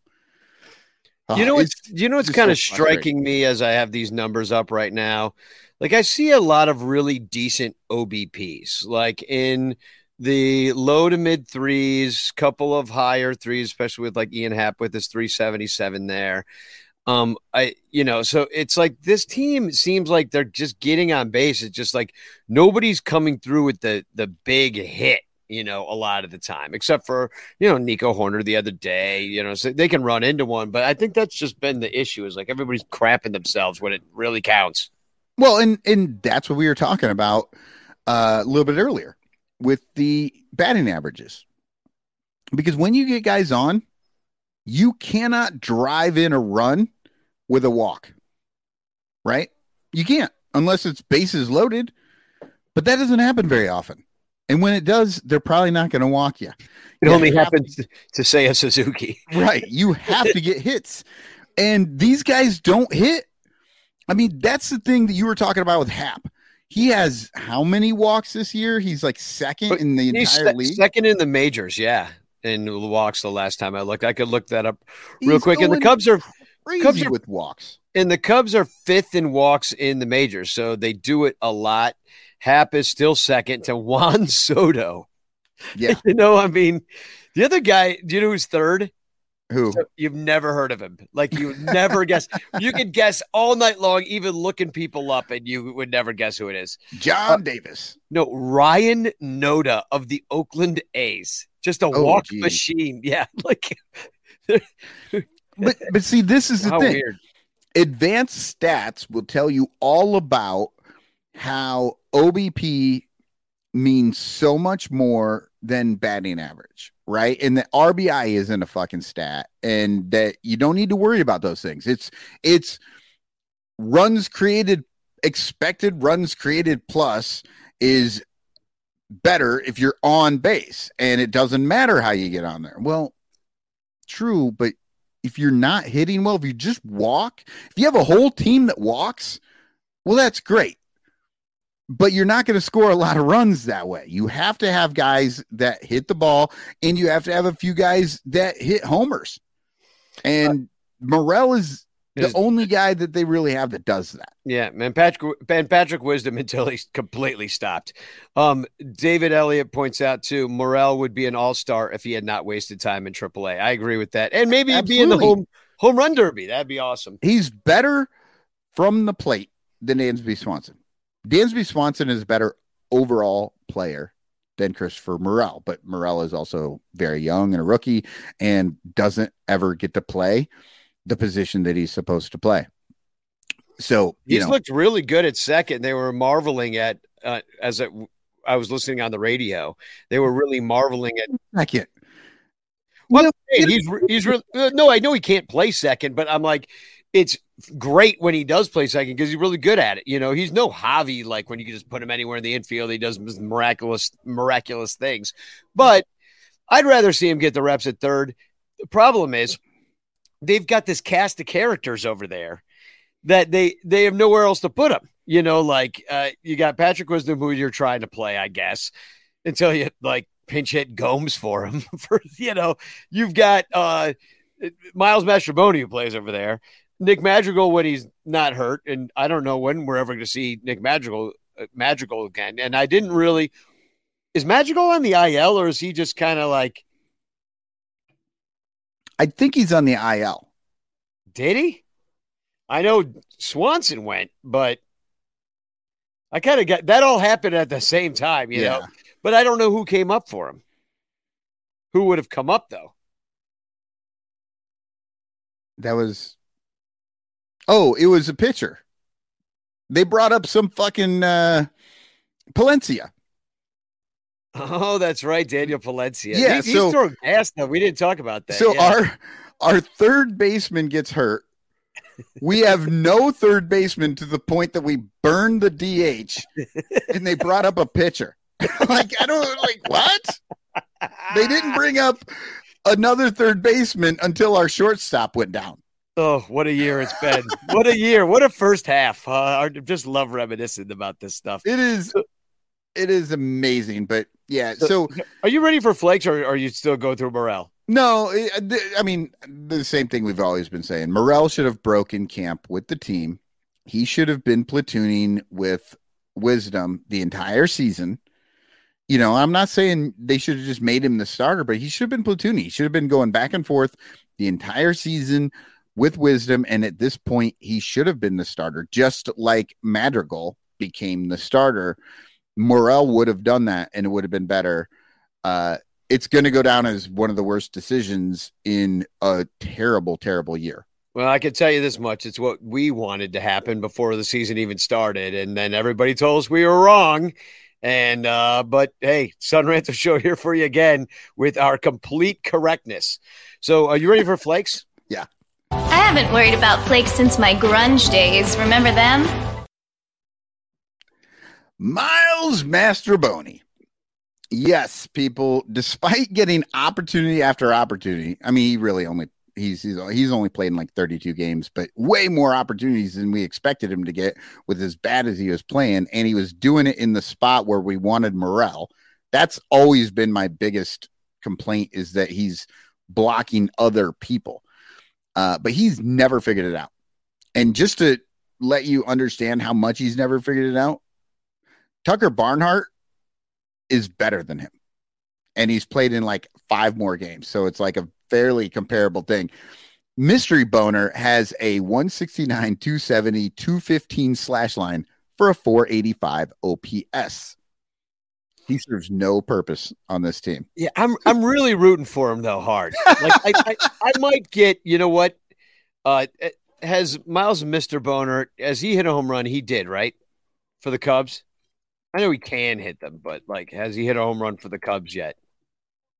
Let me put up those uh, stats again because he'll he'll be on them. Yeah. Oh, I listened to a little bit of the uh the Yankees radio today because I wanted to hear John Sterling. And uh man, he said Mastrobuoni so many times. He was in love with that name.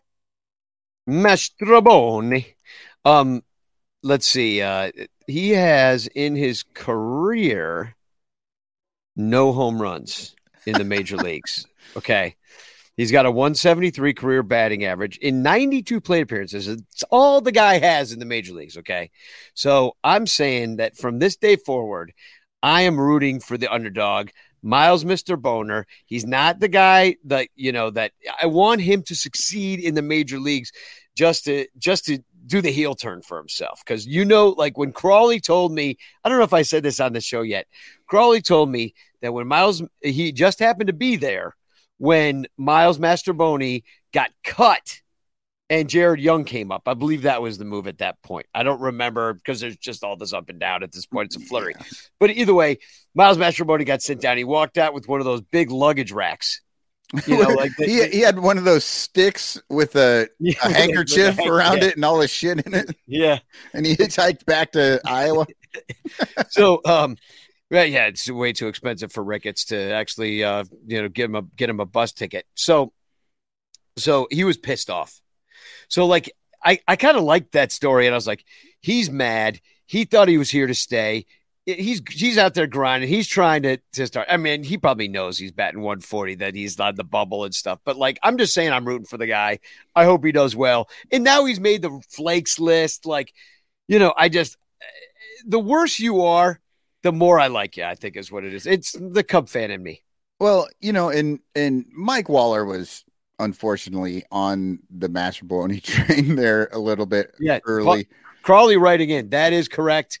He was pissed, and if you don't know who Crawley is, there he is, right there, celebrating a Cubs victory at Miller Park. This is the this is the, gonna go on the calendar. This has got to be the cover of the Ranter calendar. Um, this next uh, Yeah. off season.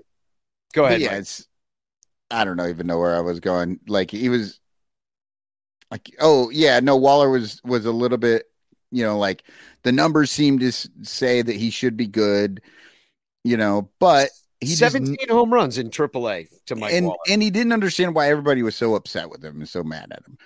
I personally never really I don't dislike the player. I dislike what he represents on this team. And that's blocking a guy like Morel, blocking a guy like a Mervis or a Young who don't have that opportunity to play. Nelson Velazquez. None of these guys are getting a spot because Miles Mastrobuoni has it and and that just drives me insane. Like, I, so I'm with you. I hope the guy does great. I just hope he does great on a different team because I don't want him blocking the guys who could be better for this team. and that are part of the future. Like Miles Mastrobuoni, I don't necessarily know if he's going to be part of the the future, but I would love for him to go on some like Frank the Tank type tear, and like you know just come out of the blue and surprise everybody in the second half, and turn into your raker at some point in the month, like raker of the month. He gets or Just be a raker. eh, Just for one week, be a raker. Hit Yeah. home runs. You know, don't strike out. Get a couple other just singles, driving a run. Yeah. Well, if what Crawley said about him being pissed off, you know, he was mad that probably at himself, and I th- and that's kind of what gave me my heart to him is because I could see like myself be like, man, I had my shot, screwed up, I batted 100, I, I get, I'm going down to the minors, and I'm never gonna let this happen again. I'm gonna remember this. I'm gonna go down there. I'm gonna grind. I'm angry. I'm gonna you know pack my bags and get pissed off, and like maybe maybe that's a motivating thing for him. And a week later, he's back. Now they can't just keep sending him back up and down too, because eventually he's going to have to clear waivers if this keeps happening like this. There's a point, and it's coming soon that they can't do it anymore. I And he then and then he will be on a different team, like you wish, Michael. Yeah, I I think he was mad because David Ross uh, told him he was going back to Iowa in a text. Yeah, David Ross was already in his car halfway home. He's like, "Oh shit, and it Miles, was uh, you're going to Iowa." and it, it was only uh and it was only emojis too. It was baseball poop emoji, Des Moines. yeah, Co- corn. Like, baseball poop emoji corn. He's like, damn it, give me that luggage rack. All right. Um, uh, how about a thrower? Uh, I, I'll do the throw. I got a. I need a new throw. This one's too just.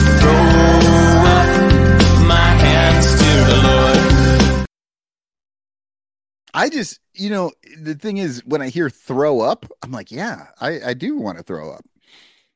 Uh, yeah, this throws was actually this was kind of hard. Um, Marcus Stroman and, and Justin Steele are just having they're having amazing seasons. They're really good. Stroman has thrown like 112 innings, 119 innings. He Uh, leads the team by far. Yeah, by far. Uh Steele is third on the team with 91 innings, but you know, he's got the lower ERA and all that stuff. But those two are just they are a top notch one and two right now. And then I also really wanted to find a way maybe to see if I could finagle Hendricks into this because he has been so good since he came back. Like he is everything we were hoping for, you know, like the the shoulder thing, he doesn't start the season, you're scared like, oh, he could come in and just get destroyed. He's actually had a really good season up to this point in the I think 10 starts that he has or 6 starts, whatever it is. Uh you know, not quite as good as the other guys though. Um and ultimately though, I got to go with Steele. I mean, he has 81 strikeouts and only 19 walks this year. That is an amazing ratio right there. I mean, he's uh four times more likely to strike a guy out than walk him. Yeah. The odds are even that a guy's gonna in and actually slightly in uh Steele's favor that he's gonna strike you out rather than you get a hit. I think he's got 81 strikeouts and 70 giving up 78 hits or something like that. You know, it's a 1.06 whip and and here's the big thing. Here's the other thing. This is this thing that really puts him up and over. Four home runs this season. In 91.1 innings, he's only given up four home runs. Wow, that is great. I mean, that's Cy Young stuff. Well, it's it's and it's- he's oh, no, he's yeah, not going to get love for Cy Young because he's on a shit team and nobody outside of Cubs fandom is really clocking this guy. Yeah, and to give it that some perspective, Michael Rucker has given up five home runs. and how many how many innings does he have? Like 15 or something like that? Michael Rucker has 35 innings, actually. I, Uh-huh. I, I mentioned that in the car today with uh, Bleacher Jeff. I'm like, Michael Rucker pitches a lot, like in the fifth and sixth. Um, but uh, here's a guy with uh, only, let's see, uh, 10.2 innings. Uh, Jeremiah Estrada, remember him? Oh yeah. Um, yeah, four home runs. There's a guy who has Such a- high hopes for him too. yeah. Well, he and, throws like a million miles per hour, but and next dude up, Daniel Palencia, same thing. You know, uh, who was the last guy? Manrod, Manny Rodriguez. You know, so they just keep throwing these dudes up there. Somebody's got to freaking step up and be good. Damn it! right, straight and fast isn't enough. Yeah. You know, you gotta it's gotta be fast and curvy. Well, I like that you gave it to Steele. So, uh, are you ready for your blower? Absolutely. You just put your lips together and blow. Oh yeah, baby. Well, uh, you can take down the the stats Okay. because the blows is Jed Hoyer, Carter Hawkins, and Pitch Lab. Look, they these guys stayed at the table too long making the same bets, and now the Cubs are getting killed because of it. I mean, Jed admitted earlier this year that they did not provide the team with a good enough bullpen to for like he's like don't blame David Ross. He doesn't have a good bullpen. That's on me. Like that's how freaking bad. Like the only thing he We agree, under- Carter. What's that? We agree. Yeah. And Your then bull- the bullpen sucks. yeah, and then Carter Hawkins, uh he he clearly has like his whole thing is prospects, right? And drafting and getting the right guys. Well, guess what he didn't notice? He didn't notice that Morel, Mervis, Young, and Amaya were all ready for the bigs. He didn't see that at all, right? Because some number told him, nope, don't do it. You know, and and this team is suffering from these stupid guys. All just whatever they're doing, they're not doing it right. And it it drives me insane. And I know I'm probably gonna get, you know, all these people get mad at me because they all love Carter Hawkins and he's this wonderful guy who's figured it all out. Well, guess what? He doesn't know what's on his own team. So that dude can eat it. And then Pitch Lab, they hurt Jameson Taillon. That's it. They hurt him. I think that Jameson Taillon tried to do what they wanted him to do. He sucked because of it. Again, I'm not saying Taillon's a good pitcher, but the pitcher we were hoping to get got ruined by Pitch Lab. And now he is trying to get back to that by doing whatever he was doing before. Well, and Uh, you know, I I don't disagree with everything anything that you really you're saying. I it I have not seen really anything out of th- what they've put together that is impressing me at all. I mean, this has been pretty freaking disappointing. When the raise the floor idea is a 500 ball club, and you're like, yeah, they got to 500, and you can't even get that done by the All Star break, like.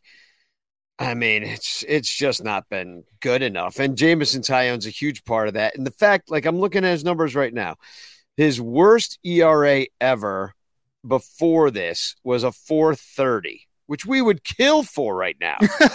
yes, You know we what I would. mean?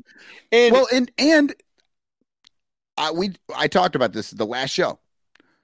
Starting in June, he is much closer to that four number.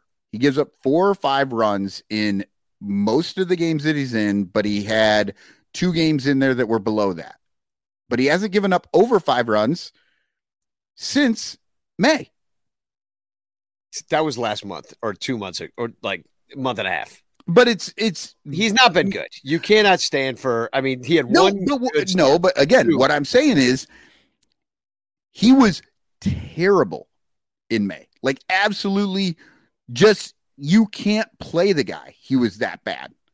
And since then, he's not good, but he's consistent and it seems like he's starting to figure some things out. And do I think he's going to be the guy that went out there in New York? No, I don't. But do I hope that with what he's been doing, we're going to see that guy one or two more times this season?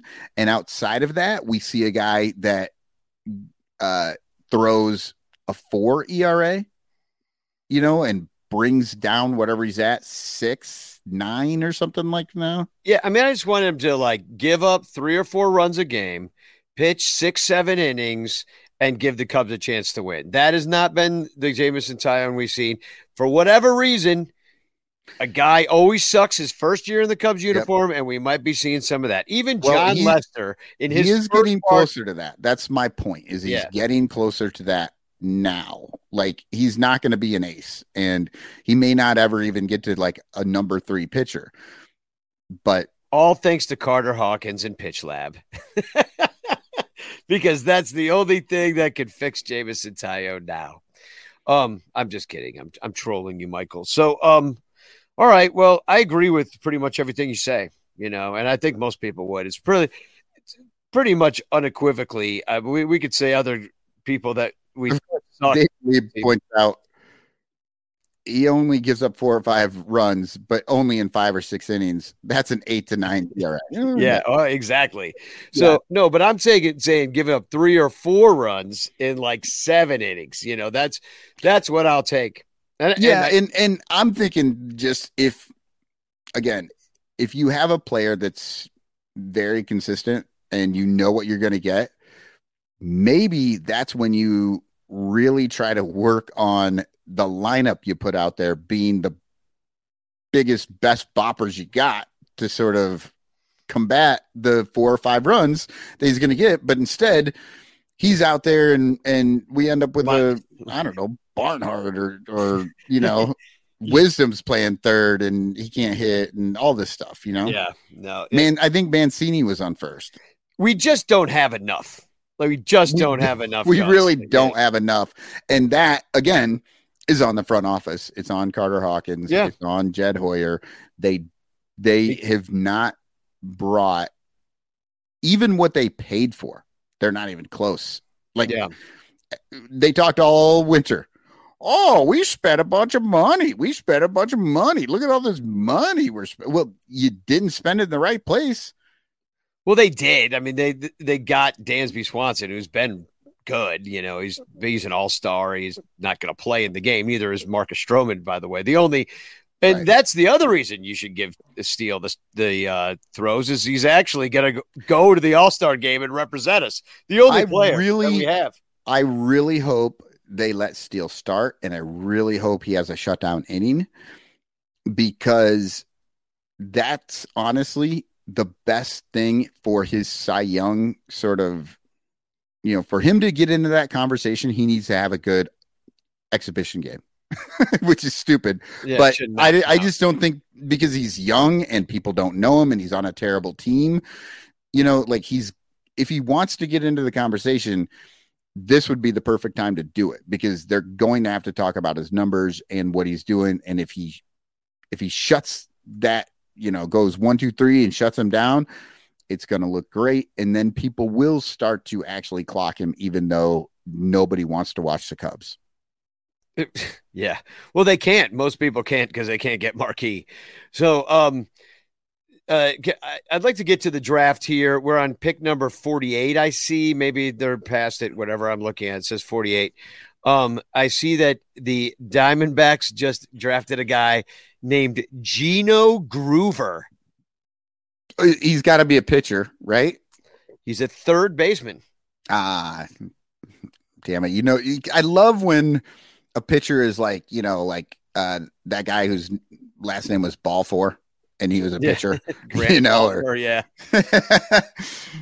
so, uh, but let's talk a little bit about the Cubs. We do have one draft pick, so and they say that this guy, because he's a college bat, that uh, he might be. He was born in 2002.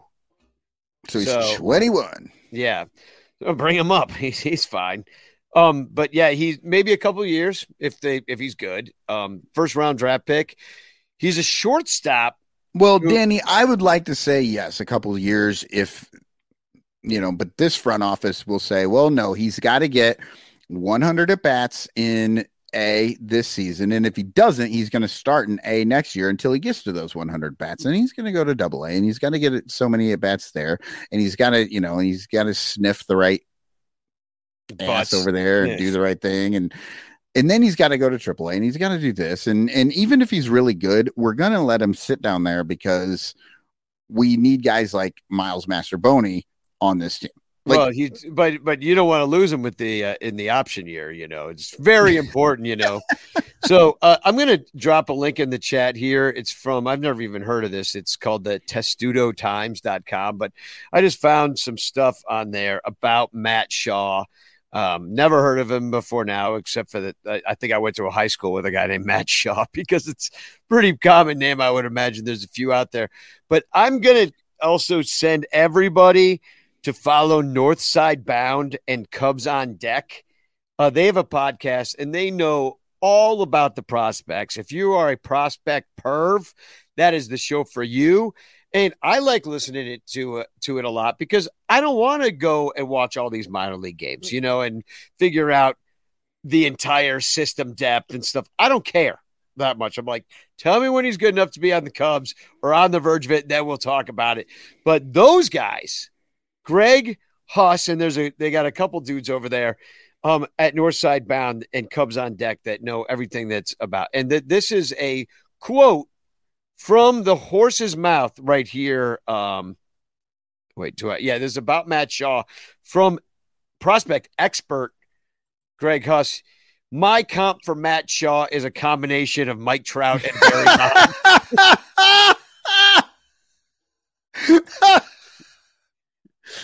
So yes, get ready. I knew it. We just the the number 16 overall pick is a combination of no, it was 13, I think actually. Was it 13 or 16? They're gonna let him wear 23 on his jersey twice. Number 13. Lucky number 13. so yeah. So Every year he's gonna get to pick another uh retired number to play. He's so good. So yeah, uh, here's here's what they say. He's from Maryland. The Turperins, or uh, they call them the Terps. It says in the three years with the Terps, Shaw hit 320 and matched a program record 53 home runs, amassing a total of 166 RBI. He also recorded a total of 222 hits, stole 37 bases, had a career fielding percentage of 957. That seems low. Yeah, that's actually not very good. Yeah. Uh oh. And started all 167 games he appeared in. So, okay. So, in other words, he never pitched hit. David Elliott says terrapins. That's like a what did I say? like- yeah, you said terrapins or something. Yeah, I think terrapins is uh I think they're like turtles. yeah, no, I've I actually was on that campus before. Um, and they all they ran you out of there because you kept looking at him going, Turperin? What's a turperin? There's a turperin. like, get out of here, jerk. Um, so a- anyway, his coach speaks very high, highly of him. I I recommend reading the uh, article that I dropped in the chat. But like, here's a guy we might see in a little bit. I think it's interesting they draft a short a shortstop. Let me just read uh, a real quote from Greg Huss. Um, because that was obviously a funny one. He says, My non sarcastic take on the Cubs selection of Shaw, they didn't leave any player that's clearly, and he puts little quotes around clearly, stars actually, um, better on the board. So the in Greg's, it was the best player you could have gotten right there. Yeah. He seems as good as anyone to buy into, and watching a This is- high high praise, high praise. I'm I'm pretty sure I'm pretty sure the Cubs front office is scouting Greg Huss right now with that. Like yeah. he's as good as anybody to buy into, and they're like, that's how we see it. yeah, that's how we see it. You, you want a you want a beer bat? Um, so he says watching a college bat maneuver his way through the system is one of the more fun things as a prospect follower. So and you know it's kind of fun fun to see like you know your Matt Mervises of the world you know develop and figure out the different levels of and uh, then come up to the major leagues, fail miserably, and have to go back down. It's just the circle of life.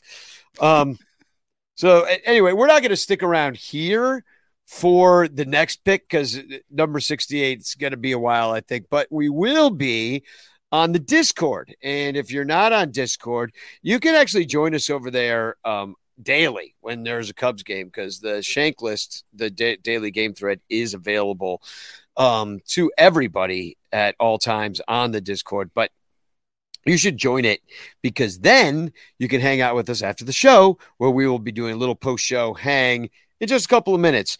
Um, I want to mention something real quick.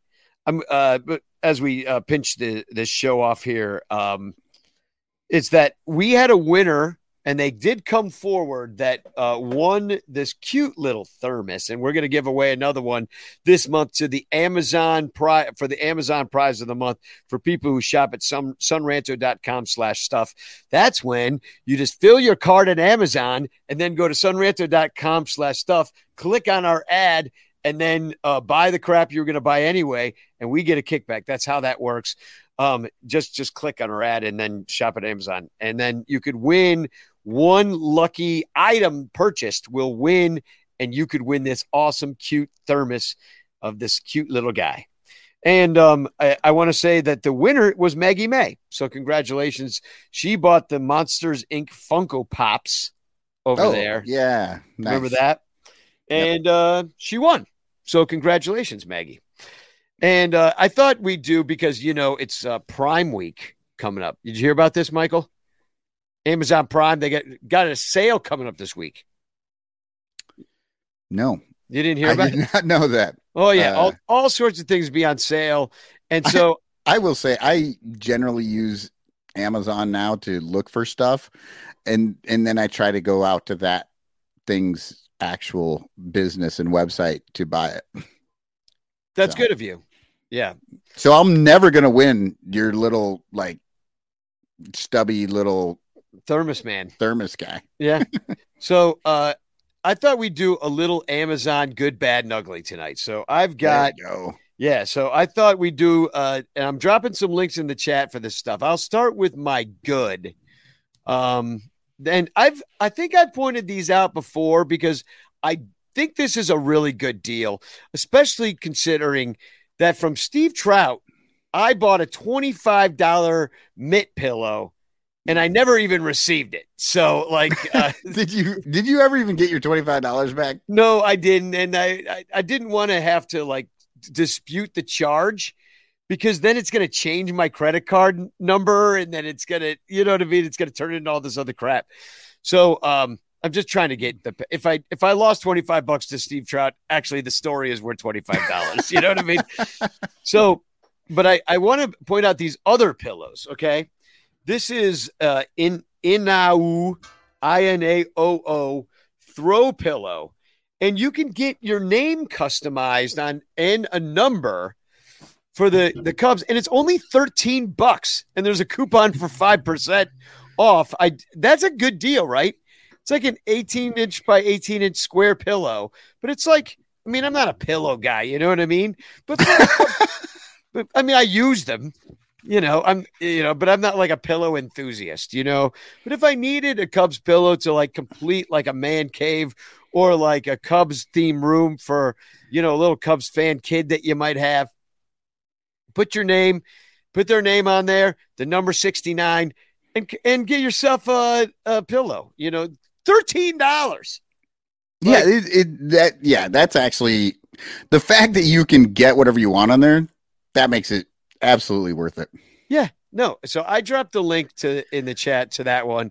I suggest everybody use that, and then uh, and by by, in fact, let's have a contest. Whoever makes the most hilarious pillow wins, and I and I'll give another thermos guy away. Okay, next, uh, this is the bad. Check this out, and I'm gonna drop a link to this in the chat.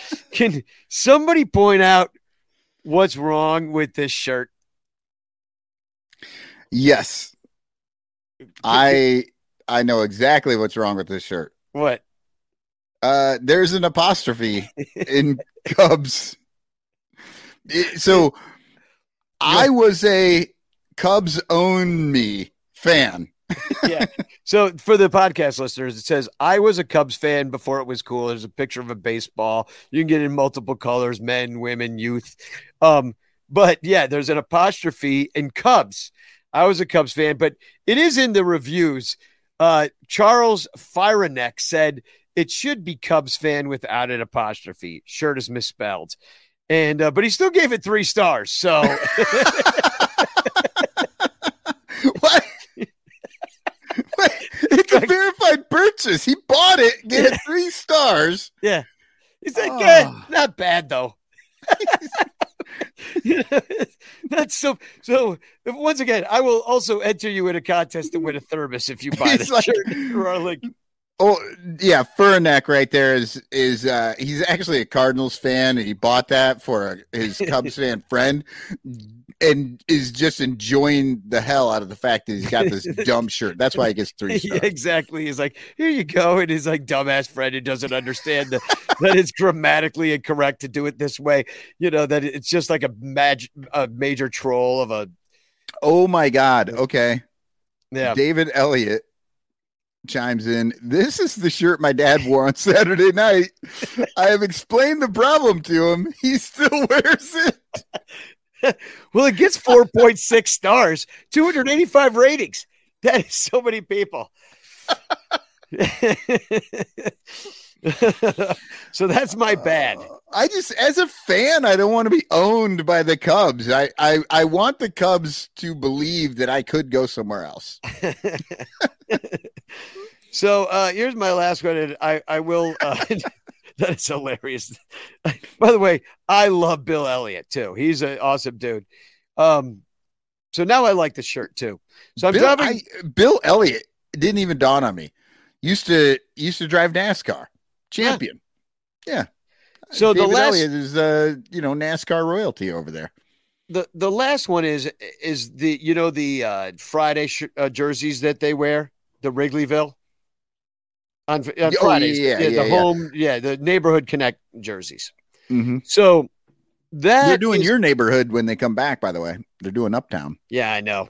Great. I don't Ju- even know what that means. gen- to be in the gentrify us further. Thanks a lot, jerks. So, um, but you know that is not even copyrighted. So, uh, my my man Toussaint buy shirts from him in the left field corner. He uh has Wrigleyville shirts. They can't sue him, you know, because it's like Wrigleyville. You don't own that Cubs. You make your Wrigleyville thing, and we make the same color, Wrigleyville, same font. Like you don't own any of that stuff. They made a shirt that was readily available in uh, truck stops all throughout Chicagoland. So now they can't, you know, sue anybody for using the same shirt. Yeah. too. So Wrigleyville's up for grabs. But uh, so there are a couple copycats out there. So here's my ugly. This is a copycat of the Wrigleyville shirt.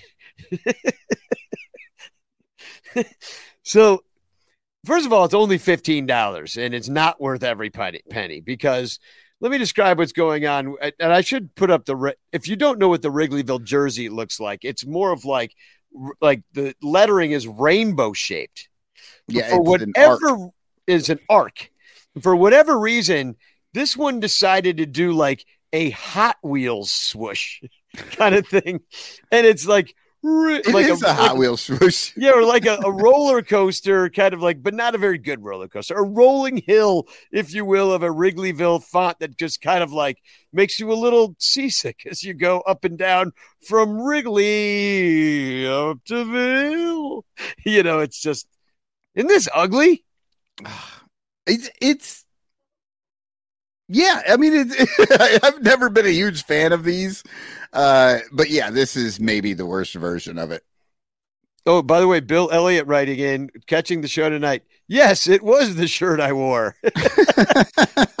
we get confirmation. See, we we confirm everything that we learn on this show. So with, with with two sources. what else more do you what, what more do you need? So, um, so that's our show. We're gonna go over on the Discord, and I want to wish a happy birthday to your son Eli. Happy 18th. Um, big now he can die in a war. Congratulations, Eli. and he can vote to go do it. Yeah. also, Bleacher Bum Band's young drummer, 29 years old tomorrow. God, I wish I had 29. 29 was pretty fun. I, I will admit. Kind of doing the same crap. I'm still in a rock Well, band, but I'm in a rock band at 49 with a 29 year old. 29 is how old I was when Eli was born.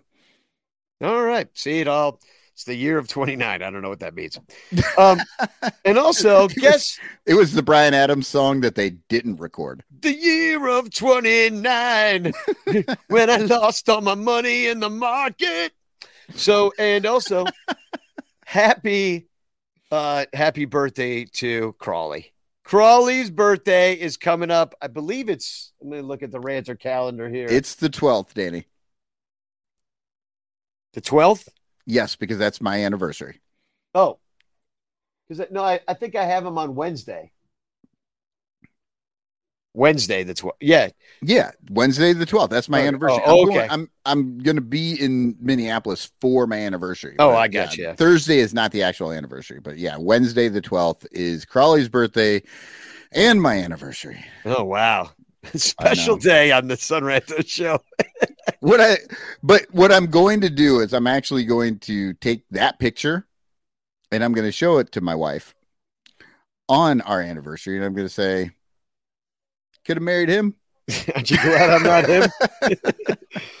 so, um, also on Wednesday, uh, IFG Infield Fly Girl will be on the Discord. We'll all be hanging out over there and we'll be talking about all the festivities. I'm sure she'll have tons of stories and fun things to report.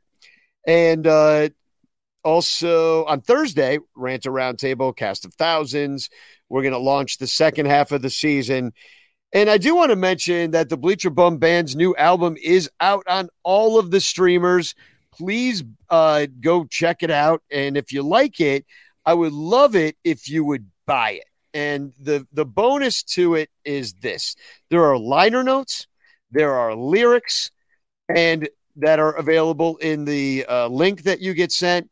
There's a high quality uh, JPEG of our of our album cover, and um, you also get a special version of Steve Garvey's "Hairy Arms," which is not on the streaming album because it is um, it uses copyrighted material. so Yeah, you, it's uh, like MLB voiceover stuff, right? Yeah, yeah. I used uh yeah, I used the uh, origin uh, like I used the original Steve Garvey um call of the game just at the beginning of it. So, but I I couldn't use that in the put I what I put on the stream because I didn't want to get in trouble for that, you know, just for something dumb like that. So, anyway, you get that and so uh, the Shalbum it, that's a you get a shirt, Bleacher Bum Band shirt and an album and um, it is uh, they've been selling like hotcakes. I actually don't have a lot left right now. I've been uh, sold a bunch at the uh, CD release party, sold a bunch last night, uh, and I've been and they've been kind of flying off the shelves. I've got a couple of stuff to send out. So if you've ordered one, it is coming this week. I promise I'm getting it, getting it, gonna get it all in the mail this week. But uh, yeah, it's you can get it at sonranto.com slash bleacher bum band. And um, anyway, great way to support the Bleacher Bum Band. And we also have a Patreon for that as well. We basically buy rehearsals with it. So thank you very much for those of you that support us at patreon.com slash Bleacher Bum Band. And uh, I got a TFC and then something nice I'd like to say from a friend. I'll start with the TFC. And um, this comes from Discord from the ranters here. Boomer Bill Bill Suggis on there saying uh, about today's game. This one's on Boone. Herman was untouchable, and he let analytics fucking the game choices. And uh, Seth Kennedy, 1988, said Ross got ejected. quit his job as Cubs manager, and got hired by Yankees front office to manage their pitchers. He has since been fired and rejoined the Cubs. I thought that Uh, was funny. See, ranters are funny. Just Yes. funny people. Funny, funny people. uh, well, I have a TFC. Mine comes from uh, Reddit, from the the ChiCubs Reddit, all about the Chicago Cubs, and they were discussing the 2016 core, and uh, this guy pops in there, says, "I didn't like Addison Russell, even after the reports came out. I still don't like him. The only player having a decent career still after the World Series win is Rizzo, and you cannot change my mind. what I find amazing is that second sentence. He says he I don't like Addison Russell even after the reports came out. Like- the reports he's talking about is the reports of uh marital abuse. Yeah. Like why would that make you then like, Like him him, more? yeah. He's like, you know, you know what I like in a shortstop? I, I hated violence. Addison Russell so much that when I found out he was beating his wife, I still didn't like him. yeah, it's like, Wait, what? it's like that doesn't sway me at all. Sir, just- we- I we couldn't were trying- it. I, was reading. I read it like four times before I picked it up because I was like, I don't, Yeah. I don't know if that means what he thinks it means. No, it, it does not mean what it, he thought he was saying.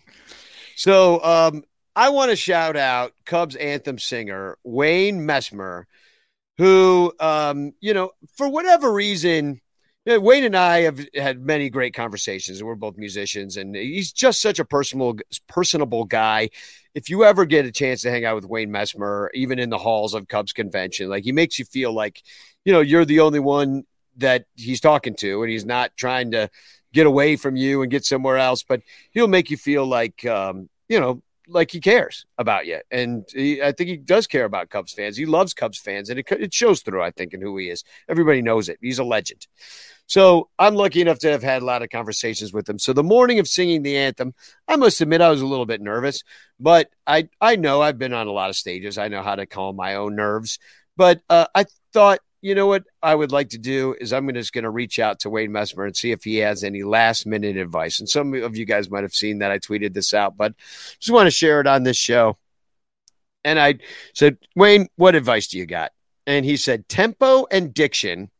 The objective should always be to lead the crowd. So don't take too many liberties. Don't get too into listening to yourself where you lose focus on vocal technique. Deep breaths, talk it through in rhythm before you start, and have fun with your talent. Break a leg. Oh, that's nice. And, you know, there's, I could take each one of these sentences and tell you what it made me feel. But what I want to leave everybody, or what I, my thoughts on what he says are breathe deep, relax yourself, have, you know, let it go. You know, you can do this, be confident, you know, all these things and, and stick to technique. You know how to do this. So, and you know physically, it's a physical act to sing this thing, you know? So you have to physically do it. And to do it, you need to know how to do it. And so he said, stick to your guns and uh and have fun. And I can't tell you what this means because he hit every single major point to remind me. And I shared with this with Jeff as well. Jeff, this is what we got to do. This is what Wayne Messmer says we should do. And he sung the national anthem probably more than just about anybody in the world Oh yeah. because he used to do the Blackhawks too. And I'm sure he just, does it randomly. You oh, I'm sure. Yeah. events here and there, parades, whatnot. So anyway, shout out to Wayne Messmer In the shower every morning. Oh God, The, the, the Messmer household, you always know when Wayne's in the shower. Yeah, and shout out to Kathleen too, by the way, because the version that Jeff and I did is based. A lot of the harmonies that we did are based on Wayne and Kathleen's version that Jeff and I have practiced numerous times in the left field bleacher nursing terrible hangovers. so anyway, hashtag chance in the chat, and we're gonna give away a chance postcard. Uh, sent to you uh, by me with a message of love and doom. Let me share my screen here. We're going to be over on the Discord for a little bit. I'm tired, uh, you know, after it's quite the weekend. So please forgive me if I bow out after maybe uh, 30 or 45 minutes, something like that. So uh, we're going to draw it up here. Can you see? Yes. Here we go. Bam, bam, Ba-na-na, ba, ba, ba-na-na, Oh, Captain Cubbo in there, I think. Corey Furlong out there in Iowa. Guy, help me get engaged. The guy that noticed that Wielo had a conjoined twin. Congratulations, Corey. I know that that's not your first win. I know I've sent you a few messages of love and doom. Hopefully, uh, I have a few more for you. Um, yeah, so I guess uh, that's the show. We'll be on the Discord. Do I have anything else to say about that? I don't think we do. Oh, Um, just a spagog. Oh yeah, that's right, Spagog. Spagog. Damn Steve Bartman, it was all his fault. Never should have reached over the wall to catch the ball. Had to wait 13 more years until we won it all. Damn Steve Bartman, it was all his. Damn Steve Bartman, all his fault. Never should have reached over the wall to catch the ball. Had to wait 13 more years until we won it all.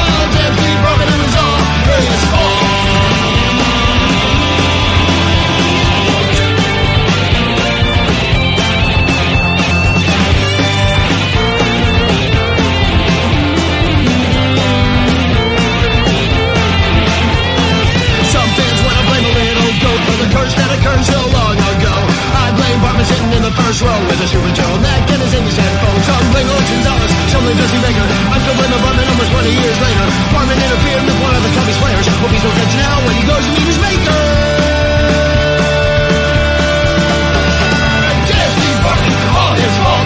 Have reached over the wall to catch the ball. Had to wait 13 years until we won it all. Damn Steve Bartman, it was all his. Damn Steve Bartman, all his fault. Never should have reached over the wall to catch the ball. Had to wait 13 years until we won it all. Damn Steve Bartman, it was all his fault.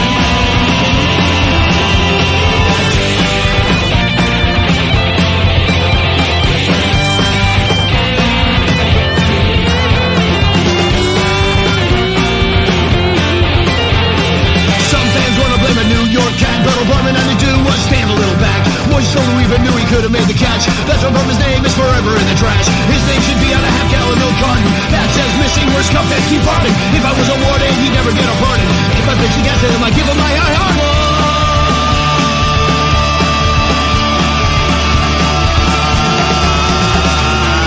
Steve Bartman, all his fault. Never should have reached over the wall to catch the ball. Wait 13 minutes until we won it all. Damn Steve Bartman, it was all Vegas can't be running all his fault. Never should have reached over the wall to catch the ball. Had to wait till G-Murders until he won it all. Can't be running his all.